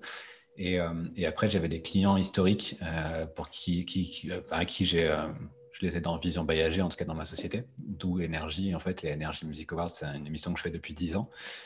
Et, voilà, du coup, du coup c'est très cool de pouvoir revenir à, à, ça. Et finalement, tu vois, genre une photo comme ça, ils n'étaient pas tous les trois en train de marcher au même moment et tout. C'est un truc que j'ai réussi à monter parce que je connais David, parce que je connais William et parce que je ne la connais pas. Mais du coup, je lui ai dit, vas-y, ça te dit pas de faire une photo avec ces deux légendes. Et, euh, et du coup, on a réussi à monter cette photo. Mais, euh, mais voilà, du coup, ça aide finalement quand tu connais, euh, tu apprends les. T'es un inconnu, ouais. ouais, c'est ça. Non, alors, elle était super sympa pour le coup. Euh, et je voulais, je voulais un petit peu conclure sur, euh, sur le show que tu avais pu faire, enfin sur le show même, vous étiez allés tous les deux notamment euh, à la Défense Arena, donc pour le, le, concert de Snake. le dernier show de notre vie, à voilà, le dernier show, je crois. donc ça, c'était la photo. Ouais, moi, c'est le dernier. Le toit. comment tous les deux vous avez vécu un peu ce show-là? C'est un peu l'aboutissement, on empêche, de, de travail de 5 à 10 ans, que ce soit pour Snake, mais aussi pour vous, puisque vous faites quand même partie du projet. Euh, comment, voilà, comment vous l'avez vécu tous les deux? Tarek, vas-y à toi l'honneur. Euh, ouais, c'est vrai que, outre le fait que j'avais bossé sur l'affiche, etc., et sur tous les trucs du concert en lui-même, c'était un peu l'aboutissement du, lancement de, Carte Blanche, donc c'est sûr que c'était un truc euh, important. Et je pense que le fait qu'on était confiné juste après rend l'événement encore plus important. Et à mon avis, c'est le cas pour tous les gens, tous les gens qui étaient là. Euh, donc c'était vraiment cool. Et ouais, typiquement ce genre d'événement-là auquel j'ai envie d'aller forcément parce que c'est un truc qui est historique et je sais qu'il dans sa carrière lui restera historique aussi, même s'il fait des choses plus grandes, etc. Ça reste un des plus grands concerts qu'il a fait à Paris. Euh, avec ses amis, sa famille, etc. Donc c'est un truc qui était, super important. Et ça fait aussi partie finalement des événements où, qui sont assez rares, où vraiment tous les gens de l'équipe, etc. se retrouvent un peu, parce que la plupart du temps, tout le monde est un peu éparpillé à gauche à droite. Et il y a quelques grosses dates comme ça où tout le monde est, où c'est vraiment bien d'être. Euh, et c'était, bah, comme tout le monde, ouais, c'était, c'était magique. Euh, il en a aussi profité pour distribuer ses petits disques d'or et tous les petits trucs comme ça pour remercier son équipe. Donc c'était juste. Euh, peut-être que d'ailleurs on peut, euh, Loïc, on peut mettre la, vidéo du disque d'or que. Alors on a celle que Anthony reçoit. On va peut-être voir la vidéo. Mais Tarek, ça, ça, aussi été ton cas. Tarek, toi aussi tu l'as évidemment. on n'a pas le son, mais en gros, voilà, c'est chacun des membres de l'équipe a reçu un disque d'or à votre nom. Euh, ça devait faire plaisir quand même.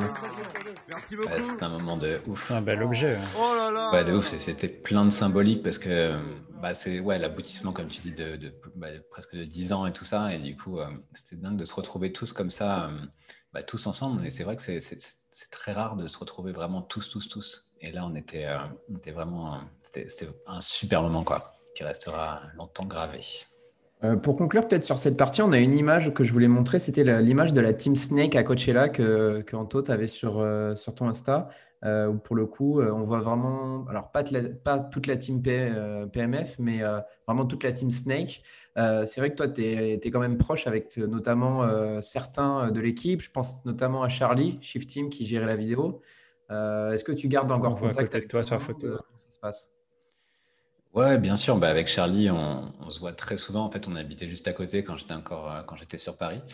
Euh, et, du coup, on est devenu très, très, très, très proches parce que, bah, enfin, on s'est connus depuis très longtemps. On a vécu vraiment des trucs très cool ensemble. Au début, quand, quand William n'était pas si connu que ça, on était dans des petits hôtels ensemble. Enfin voilà, on était vraiment, il y avait une proximité qui était, qui était assez ouf. Et, euh, du coup, on est resté super proche, mais en fait, avec tout, avec tout le monde, quoi. Ça qui est cool, c'est vraiment une grande famille et ça, c'est, assez ouf. Même avec Miko, tu vois, genre, euh, Miko, il a pris, il a pris ma place en quelque sorte parce qu'on l'a poussé pour, euh, pour, pour, pour arriver où il est aujourd'hui.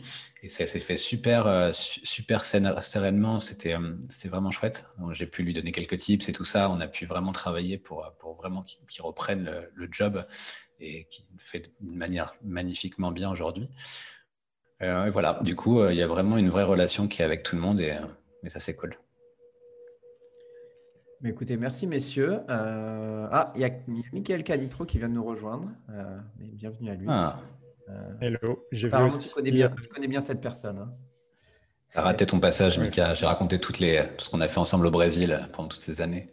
tout à fait. Non, mais c'est vrai que pour le coup, euh, euh, Mika, pour le coup, c'est un de tes meilleurs amis et euh, c'est aussi quelqu'un avec qui on s'entend très bien et on travaille, on travaille bien. Donc, petit big up à lui. C'est vrai que c'est une période compliquée pour tout le monde. Tu m'étonnes. On, on, va passer à une autre, une autre partie. Alors là, c'est plus c'est du développement où en gros, on va vous montrer un projet de chacun ou une image de chacun et euh, vous allez nous décrire un petit peu l'histoire euh, derrière cette photo ou derrière cette contexte. Euh. Voilà, c'est un, un, petit peu tout le, projet derrière la construction de, tout ça. On peut peut-être commencer avec la première photo pour, pour Anto. J'ai peur de ce que vous allez me montrer. Attention, attention. c'est 10 photos. On a sélectionné 10, 10 illustrations. C'est un peu vos classiques pour certaines en tout cas, donc euh, normalement il n'y aura pas de, pas de mauvaise surprise. Est-ce que tu te rappelles de celle-là? Yes. Alors de mémoire, donc EDC EDC Vegas et première fois pour, euh, pour Snake en tout cas, euh, je crois, hein, il me semble. Et il avait commencé direct par une main stage. Du coup, c'était complètement ouf, un main stage avec un horaire de dingue. Et, et ouais, on voit toutes les petites, les petits smileys et tout qu'on filait au, public à, chaque date. Je me souviens se trimballer avec ces trucs énormes là que tout le monde envoyait de, ville en ville. C'était complètement dingue. Et ouais, non, cette photo, elle est, ouf. Bah, c'était l'une des premières fois. C'est ton premier EDC Ouais, premier EDC. Et ça, je m'en souviendrai toujours. Bah, on était avec Charlie aussi. Euh, on était vraiment, on était que tous les, on était quatre ou cinq. Il y avait Aaron, il y avait Steve. Ouais, c'est tout. Et, euh, je me souviens, on avait pris l'hélico pour arriver euh, bah, dans, le, le circuit automobile là où tu as Hôtel Festival. Et là, tu passes par-dessus en hélico. C'est complètement incroyable cette vue. Il y a des photos qui tournent. Enfin, j'avais pas fait de photos à ce moment-là parce que j'étais trop subjugué par ce que je voyais. J'avais envie de garder ça en tête. mais c'était ouf ce festival, mais du coup, c'est la seule fois où j'y suis allé, je crois. Euh, mais j'étais texte que j'ai pas pu aller euh, faire le festival, enfin aller voir le festival, parce qu'on a fait la date, on est rentré directement après. C'est un peu la, déception à chaque fois, ça, quand tu peux pas, quand tu peux pas rester, ouais. J'ai eu, eu, la chance de le faire, moi, en 2015. du métier. Mm. J'ai eu la chance de le faire en 2015 et c'est vrai que. Alors, pour moi, ça vaut pas tout Morland, mais c'est vrai que c'est un sacré festoche, ouais. Ça vaut le coup là, c'était du coup, c'était la kinétique, c'est ça C'était la plus grosse, euh, plus grosse scène de, de l'EDC, tu confirmes euh, Tout à fait. Fabien Ouais, c'est ça. Alors, cette année, en, cette année en 2016, c'était quel, euh, quel visuel sur la main stage? C'était la cathédrale, non Si je dis pas de bêtises? Ah, je sais plus. Je sais plus. Tu regarderas dans tes photos et tu nous diras. Ouais, c'est ça. Allez, on passe à la première pour Tarek. Suspense. Qu'est-ce qu'on a bien pu te, sélectionner?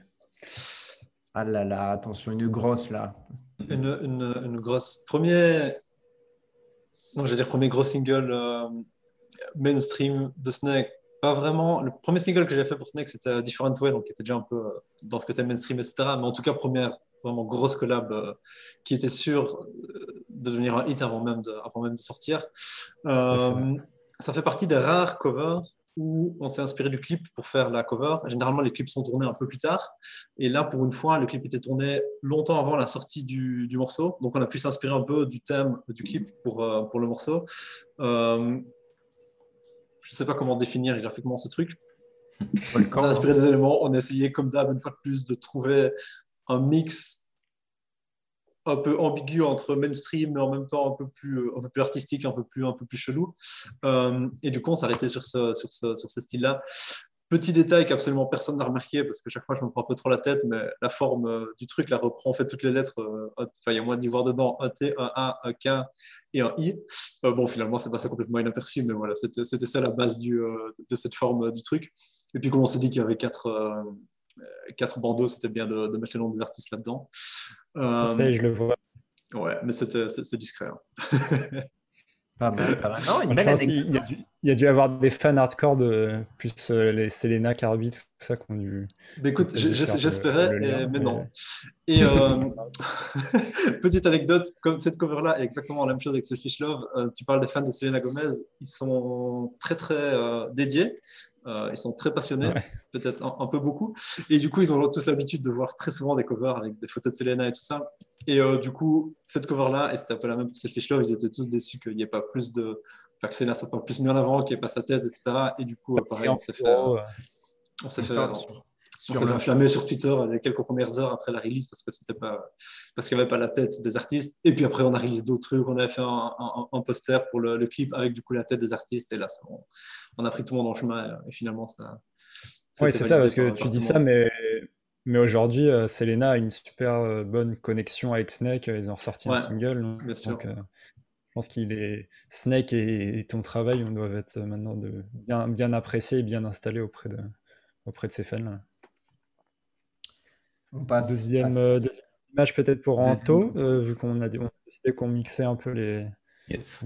un peu les, les catégories. Ah ben la euh, fameuse. C'était celle-là qu'on avait sélectionnée, non pas celle avec les étoiles. Yes. Bah ça, du coup, c'était un retour à Paris. Du coup, c'était après, après Coachella. Et donc là, on est sur la date euh, de Bercy, qui restera pour moi l'une des plus, les plus beaux shows que j'ai pu voir dans ma vie, je crois. Euh, ouais, c'était fou. C'était complètement dingue. Et là, du coup, c'était quoi? C'était à la fin du show. Euh, en fait, ils avaient fait une stage B. Ils avaient quitté la main stage à un moment donné, pour le rappel, je crois. Euh, et, du coup, c'était assez ouf parce que je les, bah, je les, attendais à la sortie de la scène et tout ça. Et donc, on a fait tout un chemin dans les coursives à l'arrière et tout ça pour qu'ils puissent arriver sur la scène B. Et donc, la scène B était tout en haut comme ça. Ils ont joué au piano. C'était un, un, trop beau moment. Et après, la descente pour rejoindre la main stage, ils sont passés par ces escaliers. Et c'était ouf. C'était complètement dingue. J'avais tellement peur de me casser la gueule à ce moment-là. J'étais en train de shooter en même temps et de descendre avec tout le monde qui te regarde et qui hurle. Et tu dis, putain, qu'elle ne tombe pas. Alors, dans le chat, ça confirme. En, en même temps que tu.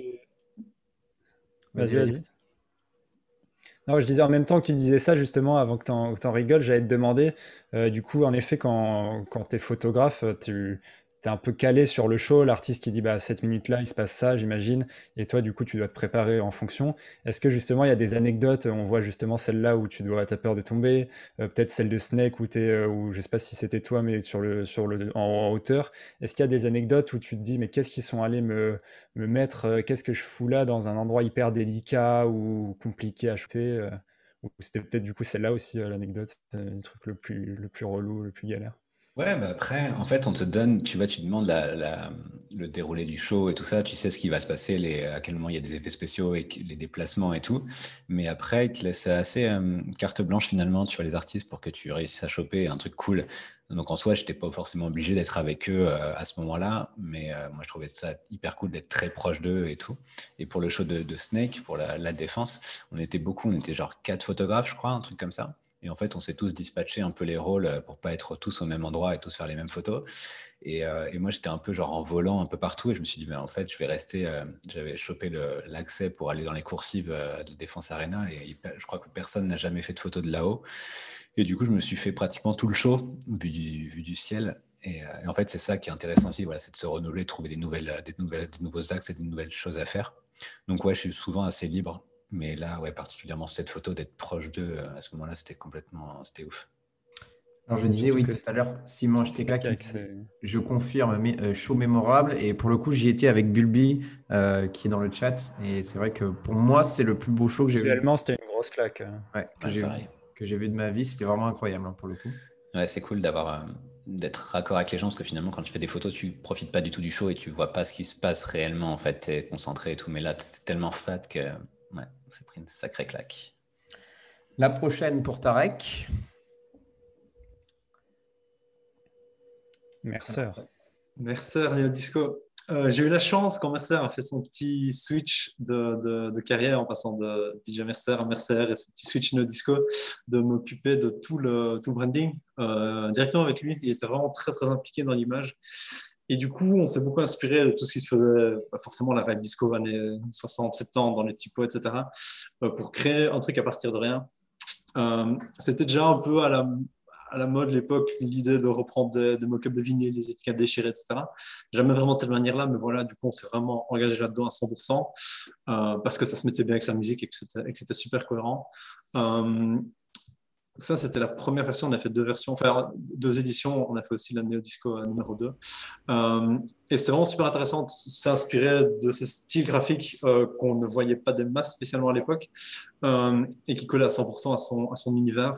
D'ailleurs, je pense qu'on avait utilisé le logo Neo Disco qu'on avait fait pour ça, pour, pour du merch et pour deux, trois autres trucs où c'était assez, assez, assez utile. voilà, donc c'était assez D'ailleurs, EP qui a cartonné. Hein. Ouais, Ouais, qui avait bien marché. Et ça, rappelle un peu, les, je trouve, les pochettes euh, Summer Tour, justement. Il y a cet esprit un peu tropical. Euh, ouais, ouais exactement. Une touche euh, très légère, très summer. Mais oui, on s'est vraiment inspiré de, du style, je ne sais plus comment s'appelle ce style, des panneaux en tout cas américains, style hôtel, etc., des années, pareil, 50, 60. Et on s'est dit, ben voilà, c'est vraiment ce qu'il faut. C'est un truc qui n'était pas spécialement utilisé à l'époque et du coup, c'était parfait pour lui. Et surtout, c'est quelque chose qu'on savait allait être réutilisable dans le futur. Et du coup, les quelques trucs qu'on a fait après, on a vraiment poussé ce style-là euh, pour que ça devienne sa marque de fabrique et son, et son, et son branding de l'époque. Écoute, merci. Troisième photo pour Anto. Ça arrive, excusez-nous. Hein. Les questions dans le chat aussi, il y a des, des combats, genre sommet de la Tour Eiffel ou. Ça, ça se vaut en vrai. Alors, dis-nous tout. Un autre, Grand, grand moment. Ouais. ne Je sais pas si vous étiez. Vous étiez euh, pour le coup, non. Nous, on y était pas chez GetUp. non. C'était diffusé, par contre, je crois. Hein. Il y avait, il y avait une retransmission. D'ailleurs, c'est toujours, il y a toujours le replay, je crois, sur Arte Concert, il me semble. on peut trouver. Mais ouais, c'était ouf. C'était les. Euh, 15 ans. Bêtise, 15 ans d'être banger, ouais, c'est ça. 15 ans d'être banger. Euh, donc ouais, c'était ouf parce que du coup, j'ai pu participer au projet un peu en amont. Et c'est ça qui est cool aussi euh, avec quand je peux accompagner comme ça, c'est que tu peux prendre part à, la création d'un show et voir comment ça se passe et tout ça. Il y a une vraie évolution. Et, euh, du coup, Pedro avait fait arranger par Thomas Roussel, je ne sais plus exactement le nombre de morceaux, mais il y en avait au moins une vingtaine, trentaine de morceaux très connus électro et réarrangés de version orchestrale avec plus d'une centaine de musiciens sur scène et tout. Et c'était magnifique. Donc, on n'avait pas l'habitude d'entendre euh, les titres de Cassius, I Love You So, euh, version, euh, version instrumentale comme ça. Et c'était un super moment. Et du coup, ce qui était cool avec ça, c'est que cette photo, elle a fini en cover de, de, vinyle pour, le, pour la captation du, du concert. Donc, je l'ai ah, chez moi. La version holographique est sublime. Un bel hommage, ouais. Ouais, carrément. c'était un super, c'est magnifique. Très, très belle photo. Oh là, là, c'est plus de. Ah voilà, là voilà. on l'a perdu. Voilà. Southside. Euh, comme je disais tout à l'heure, j'ai vraiment, à une époque, à un moment, je me suis dit, bon, euh, comme je disais, l'illustration, c'est pas, mon, pas, mon, pas mon truc, écrire à la main, c'est pas mon truc non plus. Et là, l'idée du truc, c'est d'avoir quelque chose d'assez assez violent, assez brut. Et je me suis dit, vas-y, je sais pas écrire à la main, bah, je vais faire un truc un peu dégueulasse, et ça sera ça qui va donner le style, le style du truc. Je me suis dit, bon, qu'est-ce qu'il peut faire? La track était assez, assez, assez banger, assez hard, etc. Du coup, William voulait vraiment un truc euh, qui, qui, faisait, qui, avait, l'air de, ouais, de, de de brut, de, d'un peu violent, de radical, etc. Je me suis dit, qu'est-ce qui fait le plus radical? Quelque chose en feu. Et du coup, euh, ça, c'est typiquement le genre de cover qui a pris bah, du coup euh, une heure. J'ai proposé ça, deux, trois autres trucs, j'ai envoyé ça, il m'a dit c'est bon, nickel. Euh, j'ai regardé ce que j'avais comme tissu blanc chez moi, j'ai pris un vieux t-shirt, j'ai écrit avec un marqueur à l'arrache, Southside, avec mon écriture un peu pourrie. J'ai brûlé un peu, un peu mon t-shirt dans mon bureau, ça s'est cramé pendant trois jours. J'ai comme après rephotoshoppé les flammes. ah oui, donc c'est vraiment fait main. C'est pas, des, pas des effets. Hein. en tout cas, les, trous noirs étaient vraiment, du coup, euh, vraiment brûlés. Une fois que le truc avait, refroidi, j'ai pris en photo, euh, avec mon téléphone d'ailleurs. J'ai essayé de faire quelques covers comme ça, euh, pris, pris à l'arrache avec mon téléphone, qui était à l'époque un Samsung Galaxy 4, avec, avec une caméra qui, qui, normalement ne devrait pas suffire pour faire ce genre de choses. Et finalement, c'est tout ce truc-là, tout le côté bricolage qui, qui a aidé à, à, donner le côté un peu brut, un peu brut du truc. Euh, et, voilà, ça, typiquement, on l'a fait une après-midi, on a envoyé le soir, on m'a dit, bah, c'est bon, vas-y, c'est validé, euh, envoie les fichiers, on a tout préparé, et c'était euh, en une heure ou deux, le truc était plié, et c'était quelque chose, ça, typiquement, qui, qui où, l'idée en tout cas ne venait, de, ne venait, ni du management, ni de, ni de Snake, ni de personne. J'ai juste proposé un truc, c'était accepté, c'était parfait. C'est une anecdote sympa, ça. ça, pour le coup, c'est. Du, du, coup, il y a, il y a un peu de retouche ou, Donc les flammes, vraiment, toutes les flammes sont, toutes les flammes sont retouchées. Euh, ah parce que bon, il fallait pas abuser. J'ai mis mon téléphone à 20 cm du t-shirt. Je ne venais pas mettre le truc en fait à ce moment-là. Surtout qu'avec les flammes, le problème, c'est que tu n'as qu'une seule chance, tu vois. Donc j'ai méticuleusement avant ça brûlé au briquet certaines petites zones que je sais seraient plus ou moins jolies pour un peu cacher les lettres, mais que ça reste lisible, etc. Euh, j'ai pris les photos comme il fallait, et puis après, les flammes, les flammes sur Photoshop. Et j'ai gardé le t-shirt quelque part euh, dans mon studio pour en souvenir de, ce, de cette pochette. T'as as demandé un dédommagement pour le, pour le t-shirt J'avais partagé à l'époque sur Instagram euh, un peu le making-of, et il y a deux fans qui m'ont dit qu'ils aimeraient vraiment bien que je leur envoie le t-shirt trouvé qui avait servi pour la cover. Mais j'ai dit que j'allais le garder pour moi, pour le souvenir. tu, vas pouvoir faire un NFT peut-être. Il y a Bulby qui dit cramer, cramer ses fringues pour, pour une cover, c'est de la conscience professionnelle, respect.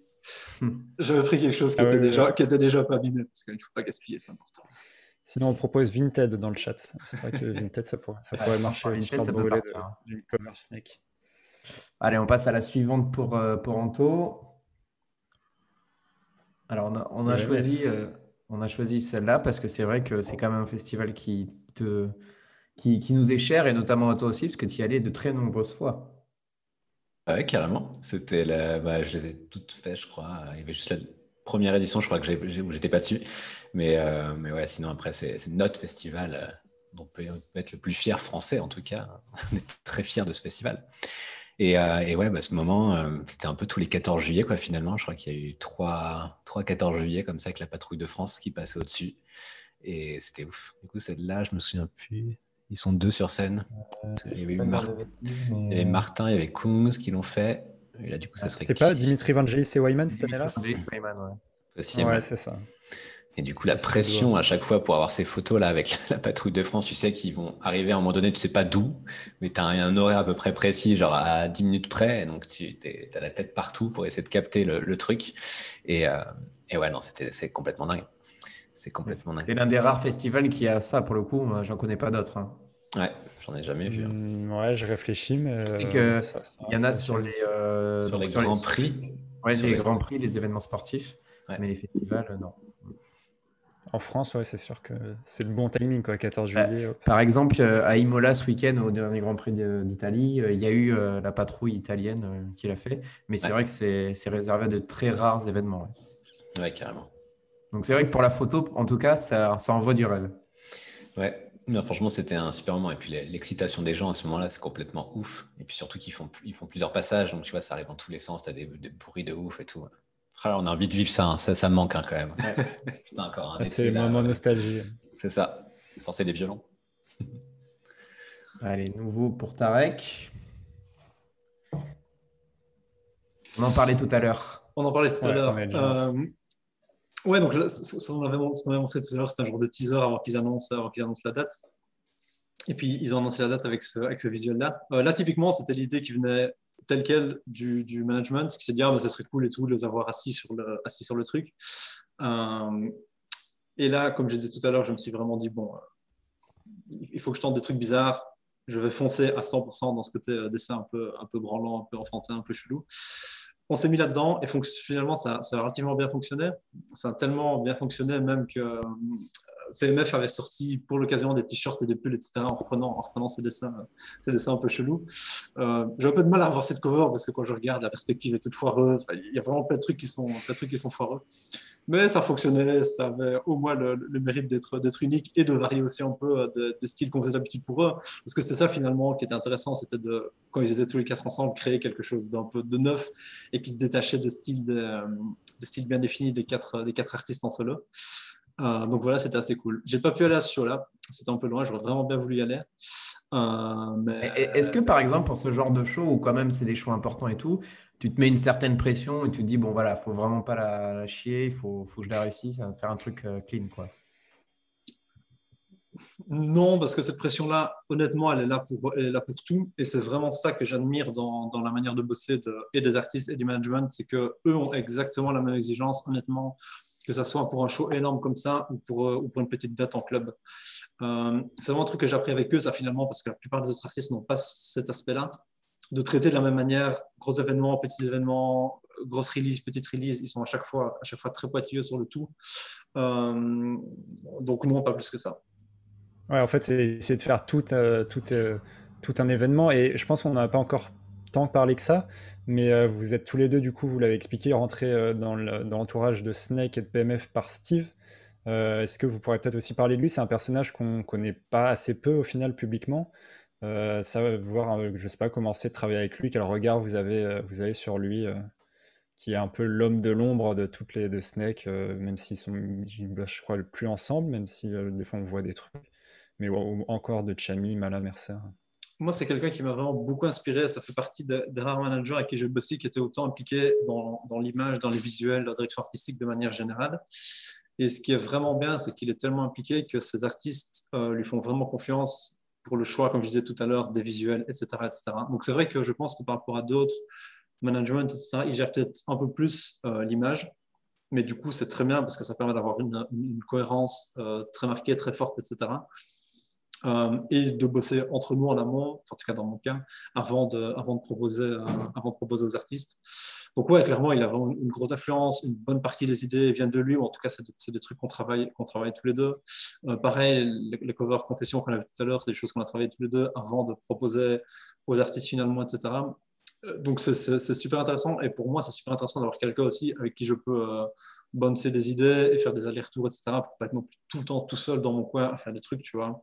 Donc, ouais, c'est quelqu'un qui était vraiment important dans le, dans le, processus et qui est très important dans l'image euh, et dans tout ce qui est visuel euh, qui ressort des artistes. Anto, peut-être? Ouais, bah, je, reçois, je rejoins Tarek sur, sur, sur tout ça. C'est quelqu'un de super inspirant qui a énormément d'idées et qui a des très bonnes idées assez souvent sur l'accompagnement de ses artistes. Et bah, la preuve, hein, il a réussi à faire de Snake ce qu'il est aujourd'hui finalement. Donc, euh, non, c'est, quelqu'un de très inspirant au quotidien aussi. Et euh, peut-être avant qu'on transitionne, euh, une question du coup, vous disiez que justement c'est assez cool de bosser avec PMF. quels seraient les conseils que vous donneriez à vos peut-être futurs clients, aux clients qu'il faut pour être bon entre guillemets dans la relation avec vous, les artistes? Parce que je sais que justement, euh, J'entends des fois parler d'artistes qui n'aiment pas aussi, qui ont du mal à financer leur projet quand ils commencent à percer. Euh, ils ne comprennent pas pourquoi il faut investir autant dans, leur communication, que ce soit du coup photographe ou, euh, ou vidéo euh, ou, ou, photo, enfin design, pardon. Est-ce qu'il y a ce côté-là des mauvais, mauvaises expériences que vous avez eues et dire comment, voilà, comment on tire le meilleur d'artistes comme vous quand on est une agence qui gère un artiste ou l'artiste soi-même? Ben, écoute, ça, j'ai pour le coup l'habitude de, le vivre un peu euh, quotidiennement, enfin, quand, quand, on pouvait travailler normalement, euh, où tu peux être appelé par des managements d'artistes un peu nouveaux tout le temps, en fait. Et, euh, et en fait, bah, je reviens un peu à ce côté humain. En tout cas, voilà, tu as vraiment ce, premier rapport qui est super important, savoir si ça peut matcher directement avec l'humain qui est derrière l'artiste pour que tu puisses lui, procurer, enfin, lui, offrir les plus belles images et le rendre beau et rendre le truc assez artistiquement intéressant en tout cas. Et, euh, et, ouais, parfois ça ne matche pas du tout. Quoi. Il y a des moments où ça ne fonctionne pas. Donc, ça, m'est déjà arrivé pour plusieurs euh, artistes. Et, euh, et, dans ce cas, tu peux, tu, moi je ne me gêne pas pour dire bah, en fait ça ne le fera pas et je ne peux pas te donner plus que ce que tu imagines en tout cas parce que, parce que ça ne fonctionne pas. Quoi. Ok. c'est bien, c'est bien aussi de dire, de dire non. quoi. Bien sûr, bah après, parce que, encore une fois, je peux me le permettre, parce que voilà, ça fait longtemps que je suis dans le milieu et j'ai la chance de pouvoir bien travailler. C'est vrai qu'aujourd'hui, un, jeune photographe ou, euh, un, jeune artiste, en tout cas, c'est difficile de, dire non à certains projets. Euh, mais je pense que c'est important dans sa recherche artistique personnelle aussi de pouvoir cibler les choses qui te plaisent et avec lesquelles tu te sens à l'aise en tout cas. Et juste pour rebondir sur, ta, sur, sur, ce que tu disais là sur les, jeunes DJ ou les jeunes producteurs qui comprennent pas forcément le, besoin de, de, financer de, des personnes qui vont faire de l'image pour eux et tout. Pour moi, c'est l'un des trucs les plus importants en tout cas pour un jeune DJ aujourd'hui qui, qui, débute euh, ou, pas, ou pas en fait, mais d'avoir un accompagnement image, c'est vraiment le truc le plus important parce que voilà, aujourd'hui, il rayonne par les réseaux sociaux et tout ça. Donc, tu as besoin de donner du contenu à tes aux personnes qui t'écoutent et qui, aiment ce que tu fais. Et ça, ça s'apparente à l'image, quoi que ce soit la photo, le graphisme ou la vidéo. Je pense qu'aujourd'hui, ça commence à rentrer dans les mœurs parce que chaque DJ a ses équipes. Mais, euh, mais voilà, il faut que ça continue en tout cas. Et je pense que c'est important que les gens se donnent un peu les moyens de, de pouvoir euh, être accompagnés en tout cas. Comme dit Anthony, finalement, je pense que la plupart du temps, la relation qu'on a avec les, avec les, artistes, le management, etc., est, est, plus importante, ou en tout cas quasi autant importante que le résultat final euh, et que le boulot qu'on fait. La plupart du temps, quand quelqu'un veut travailler avec nous, c'est parce que ils savent que le résultat final sera cool, mais surtout ils savent qu'il y aura un résultat final. Ils savent qu'on sera capable de tenir le, deadline, ils savent que quoi qu'il se passe, on sera capable de fournir quelque chose. Il y a parfois où c'est un, peu le résultat est un peu en dessous, parfois c'est un peu au-dessus, mais c'est quelque chose qui est, super important. Et euh, plus on passe du temps à bosser avec un artiste, un management ou un client quelconque, plus on, se comprend, plus vite on est capable de passer des idées, plus vite on est capable de savoir ce que l'autre veut, et on, perd moins de temps à faire des allers-retours, etc. Et finalement, cet aspect-là relationnel est, euh, je trouve, quasi plus important que l'aspect graphique pur. J'ai l'impression que la plupart des artistes pourraient, pour un show ou pour une pochette, demander à n'importe qui de faire, de faire la pochette. Et je sais qu'il y a plein, plein, plein, plein de gens beaucoup plus jeunes ou n'importe qui pourraient faire un résultat honnêtement mieux que ce que je peux faire. Ou, voilà. Mais ça sera pour une fois, ça sera one shot. Ça sera très compliqué pour eux d'avoir ce truc-là. Euh, ils ne seront pas capables de construire vraiment la relation, etc. Et finalement, cet aspect-là est, super important. Euh, et c'est un truc qui est un peu, un peu dur à comprendre vu de l'extérieur, qu'on n'a pas encore, cette habitude-là, en fait. Et il y a plein, je pense, d'artistes qui n'ont pas encore eu la chance d'avoir des relations longues avec des créatifs ou avec, n'importe qui, et qui, du coup, passent pas à côté, à côté de cet aspect-là et perdent pas mal de temps à devoir chaque fois rechercher de nouvelles personnes, etc., etc. Donc moi, je m'estime franchement chanceux de bosser avec des artistes et toute la team PMF qui ont, qui ont ce truc-là, qui ont cette manière de bosser là, euh, et avec qui on sait qu'on peut, qu'on peut durer sur le, sur le long terme, mais vraiment se faire confiance l'un à l'autre et, créer un truc, euh, créer un truc ensemble. Alors, il y a une bonne question de Simon euh, dans le chat qui dit mais comment on fait pour être accompagné niveau image sans un budget fou? Travailler avec des jeunes, travailler avec des jeunes qui ont du temps, de l'ambition, mais pas beaucoup de besoins financiers. C'est le meilleur moyen de faire. Comme disait Anthony tout à l'heure, quand il racontait son histoire, c'était ça. Il a commencé à bosser euh, parce qu'il cherchait, il cherchait des clients, etc. Et du coup, il s'est donné à 100%. Hmm. Je pense que c'est le meilleur moyen de faire. Ouais, et puis t'accompagner de personnes qui sont un peu comme toi au début, tu vois, comme, euh, comme finalement Snake aussi a fait avec nous. Tu vois, on a été, euh, on était petits au début et on a tous évolué ensemble et c'est ce qui est intéressant. Donc c'est cool. Au début, si un jeune producteur, Franchement, va chercher sur Instagram. En plus, c'est facile aujourd'hui de trouver des talents. Il y, en a, il y en a tellement, tellement, tellement. Et les réseaux sociaux, ça, ça aide de ouf pour ça aussi. D'aller chercher des. Enfin, moi, je suis le premier à aller euh, m'inspirer aussi de jeunes talents, de jeunes photographes, de jeunes. Euh, qui font plein, plein de choses, quoi. Et du coup, c'est vachement inspirant. Et je pense qu'il y a grave moyen de trouver euh, bah, des gens pour t'accompagner, en tout cas, sur des projets. Moi, j'avais peut-être envie, du coup, même si cette séquence devient un peu longue, mais je trouve ça super intéressant de retourner la question et plus du coup les avis aux gens qui sont comme vous, du coup dans le même sens que vous, photographes ou, euh, ou designers. Euh, pareil, quels conseils euh, vous, leur, vous leur donneriez aux jeunes qui se lancent et peut-être aussi quels conseils vous donneriez aux plus jeunes versions de vous-même, aux jeunes Tarek, aux jeunes Anthony qui commençaient, qu'est-ce que vous leur diriez aujourd'hui comme conseil Franchement, je réfléchis beaucoup à cette, question euh, et, ce que j'en ai conclu, c'est que j'ai pas un conseil miracle. Je me rends compte que j'ai appris là maintenant et j'arrive à être où j'en suis parce que j'ai passé plein, plein, plein d'étapes différentes, plein de paliers différents et euh, j'ai envie de me dire qu'en fait, j'aurais pu prendre des raccourcis si j'avais eu telle ou telle info, mais je pense que la vérité, c'est que non. Je pense que les plus gros raccourcis que j'ai pris, c'est en bossant avec des gens comme Steve ou comme certains artistes où vraiment j'ai pu aller peut-être plus vite un certain truc, j'ai pu comprendre certains, certaines manières de bosser qui étaient efficaces, certains types d'ambitions, etc., qui ont accéléré le truc, mais je pense qu'il n'y a quand même pas de, pas de, de recette secrète pour, euh, pour brûler les étapes. J'aimerais dire l'inverse, mais honnêtement, je ne pense pas. Quelque chose en son temps, ok. Anto, peut-être? Ouais, pareil. Je pense qu'après, chaque, euh, chaque décision que tu peux prendre dans ta vie et tout vont t'amener quelque part. Donc, euh, on pourrait pas forcément recommencer avec euh, en disant ok je recommence à zéro et je suis celui que je suis devenu aujourd'hui tu sais pas en fait il y, a aussi beaucoup de, y a le facteur chance qui est qui rentre en jeu dans tous les métiers artistiques qu'on peut faire parce que c'est des rencontres c'est ça le truc le plus important pour moi c'est les rencontres que j'ai pu faire qui m'ont aidé à avancer dans ce que je fais aujourd'hui en plus du talent, ce que je pense qu'il en faut quand même un petit peu, tu vois, pour réussir à, se démarquer du moins. Forcément. Mais en tout cas, les rencontres, euh, et du coup, c'est un peu la magie de ce truc-là, de se dire, OK, tu sais pas euh, de ce que demain est fait. Mais en tout cas, je pense qu'il ne faut pas lâcher. Tu vois, avant, que, avant d'avoir pu rentrer dans l'agence de presse là, qui m'a demandé d'aller à Cannes et tout ça, j'en ai fait, euh, je sais pas, j'en ai fait 50, tu vois. Et c'est des portes que tu te prends dans la gueule en te disant non, on n'a pas besoin, on n'a pas besoin, on n'a pas besoin. Et un jour, tu en as un qui va te dire OK, euh, vas-y. Et c'est ça, en fait, il faut saisir l'opportunité quand, quand, elle se présente, en tout cas. On te donne ta chance, mais par contre, il ne faut pas, faut pas se chier, quoi.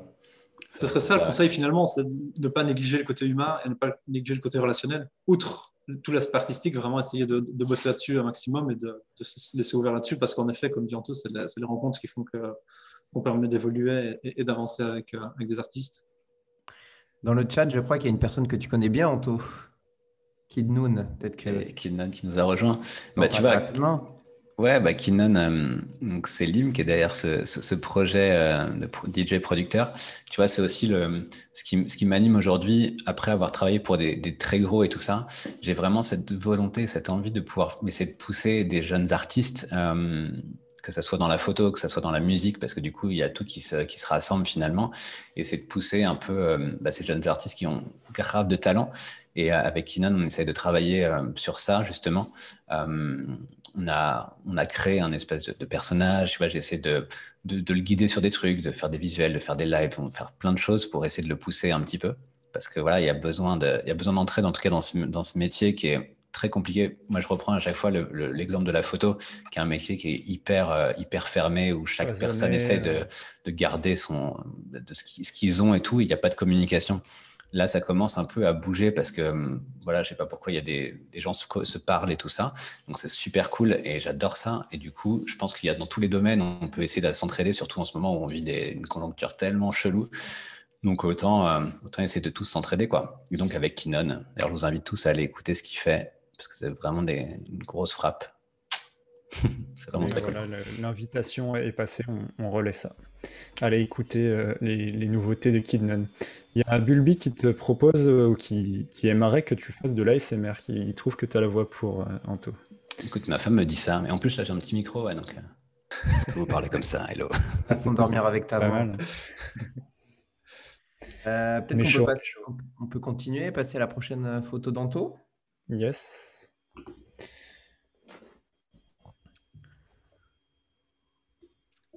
Alors, est-ce que tu te rappelles de celle-là Évidemment?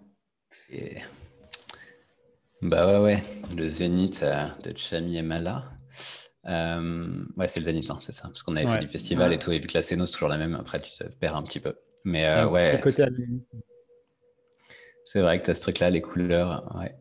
Mais ouais, c'était dingue parce que du coup, c'était la, la, tournée avec les gars. c'était très fort parce que comment dire, humainement parlant, on est, on est tous très très proches et, euh, et du coup de vivre cette tournée ensemble. Euh, alors je sais plus les années parce que je m'y perds un petit peu, mais euh, avant ça on a 2018 les années, toi. Ça. Parce qu'avant ça on avait. Ouais bah oui, sur ce show-là j'avais fait une bonne partie des visuels. c'est tout cramé, mais les, trucs blancs et rouges, c'était des visuels que j'avais fait. Magnifique. on, on, voit, on voit la touche dans, le, dans le rouge. Donc ouais, non, c'était un super moment et je sais qu'on avait fait, on avait sorti des très belles images et, euh, et le show était trop cool. Mais c'était très difficile, je me souviens, à prendre en photo ce show parce qu'ils étaient perchés sur leur cube tous les deux, ils bougeaient pas et en fait tu pouvais pas accéder au cube parce que c'était un truc, c'était une vieille échelle derrière, c'était un truc tout, euh, tout éclaté, genre euh, parce que la, prod, bon, c'était un petit show quand même pour, les, deux. mais je me souviens que c'était une vraie galère pour shooter ce show. Donc j'ai eu la chance d'avoir cette image à la fin un peu cool, mais je crois que j'avais pas eu de prod de ouf sur ce. je dois t'avouer que j'ai regardé l'ensemble des photos. Il y avait, pour le moins, il y avait celle-là qui ressortait vraiment. Ouais, mais genre, je regarde pas un souvenir de ouf en termes de, de, quantité de, de, photos. Quoi. Ouais, carrément. Tu as des shows comme ça hein, qui sont très très durs à shooter, qui sont très beaux visuellement parce qu'il y a un truc qui se passe, mais en photo c'est compliqué, comme la photogénie des gens hein, parfois. J'ai un fun fact sur, euh, sur ce show et notamment sur Anthony J'étais avec le, caméraman, on a passé pas mal de temps le jour avant là-dessus. Et le caméraman a demandé au responsable de la scène s'il pouvait monter, j'ai oublié le nom, mais sur le genre de passage métallique qui était au-dessus du public, etc. Et le responsable de sécurité dit non, c'est absolument interdit, etc. Si, faut, si, vous y allez, il faut un harnais, etc. C'est impossible. Le caméraman était tout triste parce qu'il n'était pas capable du coup d'avoir d'avoir ces, ces vidéos-là. Et puis le lendemain du show, on reçoit le pack photo d'Anthony et on voit qu'en fait Anthony a pareil repassé la soirée à cet endroit-là sans rien dire à personne. Il est monté, il a pris des photos d'absolument tout le monde qui était incroyable. Et finalement, il n'a pas besoin d'autorisation, il a foncé et le résultat était. Ça, c'est le, métier qui parle, ça. Connais un peu tous les, les passages secrets des salles. Le Zénith, par contre, c'est une galère parce que c'est une, échelle à monter, mais tout en jusqu'au plafond. Et l'échelle, c'est une dinguerie. Genre, tu vraiment barreau par barreau. ah, c'est sportif. Sol. Ouais. je vous montrerai la prochaine fois. Tarek, tu viendras avec moi. Comme quoi, on, s'en doute pas. On voit oh, le mec est photographe et tout, mais il y, a des risques et du sport. Yes. La plus grosse chute sur scène, on me demande. Est-ce qu'il y, a des chutes sur scène euh, dans, la, dans la carrière euh, d'Anthony? Ah non, pas de, pas de mémoire. Alors, il y a, un, sans faute. Il y, a Bulbi, il y a Bulbi, donc qui fait partie de la team Guetapan, qui dit c'est vrai que chez nous, on a, on a un professionnel des accès non autorisés, c'est Sébastien Camelot qui, euh, qui est exceptionnel pour ça. Il, il y va euh, à la confiance et ça passe toujours. Ah mais il faut absolument. C'est comme ça que tu as les plus belles images aussi. Hein. C'est vraiment des trucs où les autres ne sont pas. Et... Genre, il en a une exceptionnelle. Euh, c'est un ultra où en gros euh, c'était à l'ultra. On n'avait que les accès photo classiques, donc c'est crash barrière, enfin les classiques. Et il a réussi à aller sur, sur, la, sur la scène. Bah, la régie, au niveau de la régie de, ah, la suite. Non, mais la scène avec le toit aussi, surtout. ah oui. s'appelle la, la, Worldwide. La Worldwide, voilà. Euh, prendre Kaizo de derrière. Et, dans la même journée, pour la Swedish, alors que tous les, tous les photographes étaient virés et tout, il s'est caché dans les chiottes. dans les chiottes. Et finalement, il a réussi à rester sur la, sur la régie pour prendre la Swedish. Énorme. Voilà. On a fait un métier de. de, de investigation. investigation. Mais c'est bien, c'est comme ça, il faut, faut y aller. Sinon, si tu restes avec tes accès de base, on va pas aller très loin, quoi. C'est chaud, quoi. Parfois. Ouais, donc euh, si, on n'est plus réinvité à l'Ultra, euh, c'est parce qu'ils sont sur le live. c'est ça. Allez, la prochaine pour Tarek. La fameuse. La fameuse carte blanche. La fameuse dont on parlait, ouais. Donc, qui n'est pas une photo d'Anto, mais dans le, dans le vinyle, il y a des, il y a des images d'Anto. Ouais, dans, dans, le vinyle, il y a des images d'Anto.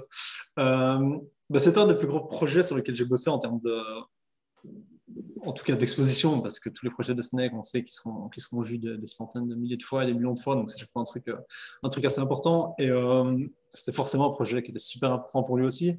Je pense qu'à l'époque de son premier album, il s'est dit qu'il ne ferait pas de deuxième album, et puis finalement, il s'est lancé dans, lancé dans ce truc-là. Euh, c'était un des plus longs processus de cover entre vraiment le début et, le, et, le, et, la release. Je pense qu'à partir du moment où, où j'ai su qu'il allait faire un album et le moment où on a on a donné les fichiers de ce truc-là, il y a dû avoir 8-9 mois, quelque chose comme ça. Entre-temps, l'album a changé trois fois de nom, on est parti dans un million de directions différentes. Dès le début, enfin en tout cas dès le moment où il s'était décidé sur le nom euh, carte blanche, euh, William avait donné trois, mots-clés qui étaient importants pour lui, qui devaient pour lui se représenter, enfin surtout en tout cas dans la cover. Il y avait, si je dis plus de conneries, euh, liberté, français, et je sais plus c'était quoi le nom, mais le fait d'être au sommet, d'être au top. Et du coup, on a réfléchi et on a proposé des dizaines de concepts qui essayaient de reprendre, de reprendre ces codes-là. J'ai encore sur mon ordi mais des, gigas, des gigas, des gigas de pochettes qui n'ont pas été gardées. Euh, et finalement, l'idée finale vient de Steve, une fois de plus, qui était la tête, la tête pensante du truc, qui m'a dit écoute, on, on, perd trop de temps à faire plein de trucs dans tous les sens, ça sert à rien. Euh, L'Arc de Triomphe, c'est un truc, un moment qui était important pour lui quand il avait une exception en 2017. Ça reprend absolument tout ce que tout ce qu'il voulait niveau code, etc. Mais l'Arc de Triomphe trouve quelque chose de joli autour, et voilà, fait l'histoire, euh, le, truc est bon.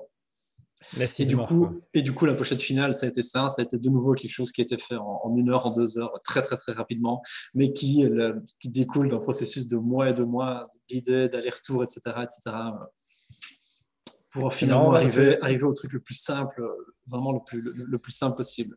Donc on a passé un peu de temps quand même à avoir un petit traitement graphique un peu intéressant pour pas que ça soit non plus trop, trop, trop basique. Mais voilà, l'idée était, très très très minimale.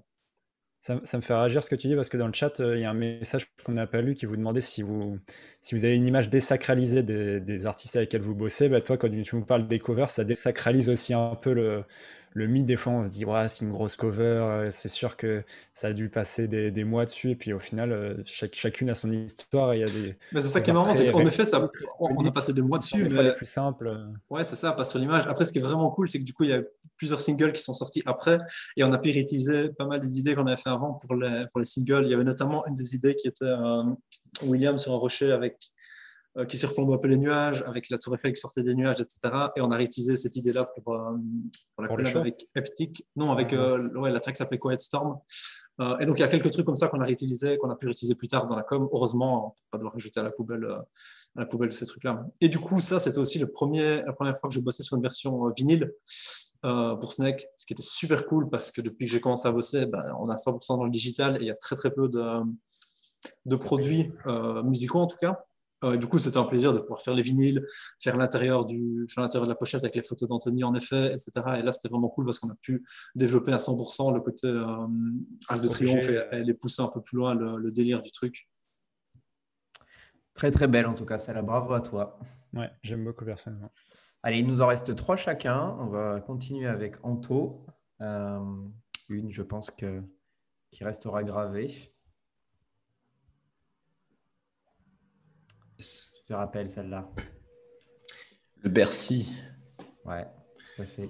Le troisième. Moi, c'est le 3, 3 sur 4. Olympia, Bercy. Alors là, excuse-moi, c'était pas Ber... Non, je, peut-être que tu as été un en erreur par, euh, par le texte, le chat à nous. C'était euh, oui, c'était Bercy, pardon, excuse-moi, j'ai confondu avec le Zénith. mais il a fait, il, a, fait profondeur. Il n'a pas fait, il a pas fait trois fois euh, Bercy. Hein. Non, mais en fait, il y a une série genre. Euh, ouais, c'est ça. C'est la troisième étape. Ah il y a vraiment l'Olympia, le, Zénith, le Bercy et la Défense Arena. Tout à fait. Et après, le Stade de France. Hein. Écoute, on espère. Peut-être le, parc aussi, entre temps. c'est ah, peut-être il y a moins, peut moins de place que la Défense, mais ça, ça fait une belle progression aussi. Ça, ça, aurait du sens, ouais, de ouf. Euh, cette photo, que dire C'est une photo euh, waouh, comme euh, j'aime bien les, appeler. Tu vois, c'est des photos simples à, réaliser. Tu lèves ton bras et tu shootes. T'as pas grand chose à faire.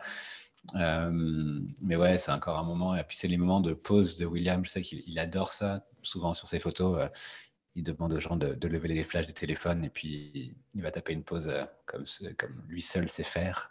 Et, là, voilà, bah, tu dois pas te rater quoi pour faire cette photo. Sinon, ce qu'il t'attend derrière pour la voir euh, dans l'écran. Direct. Ouais, bah ouais, c'est genre, c'est les photos, quoi. C'est les photos de remerciement, c'est les, les, instants euh, plus importants, quoi, à la sortie d'un show. Et ouais, j'adore, elle est tellement graphique, ça, c'est deux lumières, les deux ombres, euh, lui au milieu. Ouais, j'aime beaucoup cette photo. Bravo, très belle. Merci, merci. Euh, on, a une, on, a une, question intéressante. Euh, c'est plus pour Tarek. Le fait d'utiliser euh, l'arc de triomphe, est-ce que ça apporte pas des droits J'allais revenir dessus. J'ai vu la question passer. Mais ce qui est super intéressant, en fait, c'est que à partir du moment où on s'est dit qu'on allait utiliser l'arc de triomphe sur, sur la cover, la première réflexe c'était de se dire qu'on allait le modifier, qu'on allait faire des trucs dessus, changer les couleurs, ajouter des formes, etc. On est parti dans un million de délires. Et puis à un moment, et de nouveau, là, c'est Snake lui-même qui est revenu et qui a dit écoutez, c'est un monument historique, c'est un monument qui représente plein, plein de choses pour la France, etc. Euh, j'ai vraiment, vraiment pas envie que n'importe quelle modification puisse avoir l'air d'être un manque de respect pour tout ce qu'il représente. Donc, une fois de plus, les morts, faites le truc comme ça, et il y a vraiment besoin de, pas de plus, pas plus que ça. On avait utilisé un tout petit peu les images modifiées, je pense, pour l'annonce du pop-up euh, qui avait lieu après le lancement, et peut-être encore pour un deuxième truc, on avait un peu changé les couleurs et fait des trucs bizarres, mais euh, ils voulaient vraiment pour l'album que ça reste le plus pur possible. Euh, et du coup, droit d'exploitation d'images de monuments historiques, écoute, c'est sorti dans un gros label, donc eux ont fait leur boulot et c'est que c'est que c'est passé. Euh, mais, euh, mais on n'est jamais à l'abri, en fait. C'est ça, quand, on bosse à ce niveau-là, d'avoir parfois quelqu'un du label qui dit bah, écoute, cette image-là, en fait, peut-être qu'il y a ça qui est problématique, ou, voilà, mais là, ça n'a pas été le cas. Donc, voilà. Mais ça a vraiment été Snake qui a voulu garder le truc le plus, le plus intact possible et, et, et ne, rien, ne, rien, ne rien changer. C'est sur, les, sur les remixes où, vous avez, où il, y a une, il y a une touche, euh, ça devient doré ou quelque chose comme ça, non? Sur, le remix sur, la, ouais, sur la version de luxe, euh, juste doré, mais finalement pas de changement. Et c'était euh, pour le, pop-up où on avait mis, j'avais enlevé certains panels pour remplacer par des fleurs et par d'autres textures, des trucs un peu plus, un peu plus chelous. Ok, ok.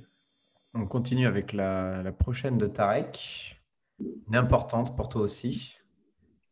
Yes, ben, comme on disait tout à l'heure, l'événement était tellement, euh, était tellement marquant et, encore plus avec, le, avec les circonstances actuelles. Euh, ça, pareil, euh, il y a eu pas mal de temps entre le moment où, il, a, où il a calé la date, calé le lieu, etc., et le moment où l'affiche est sortie, qu'on a pu vraiment tenter plein de trucs.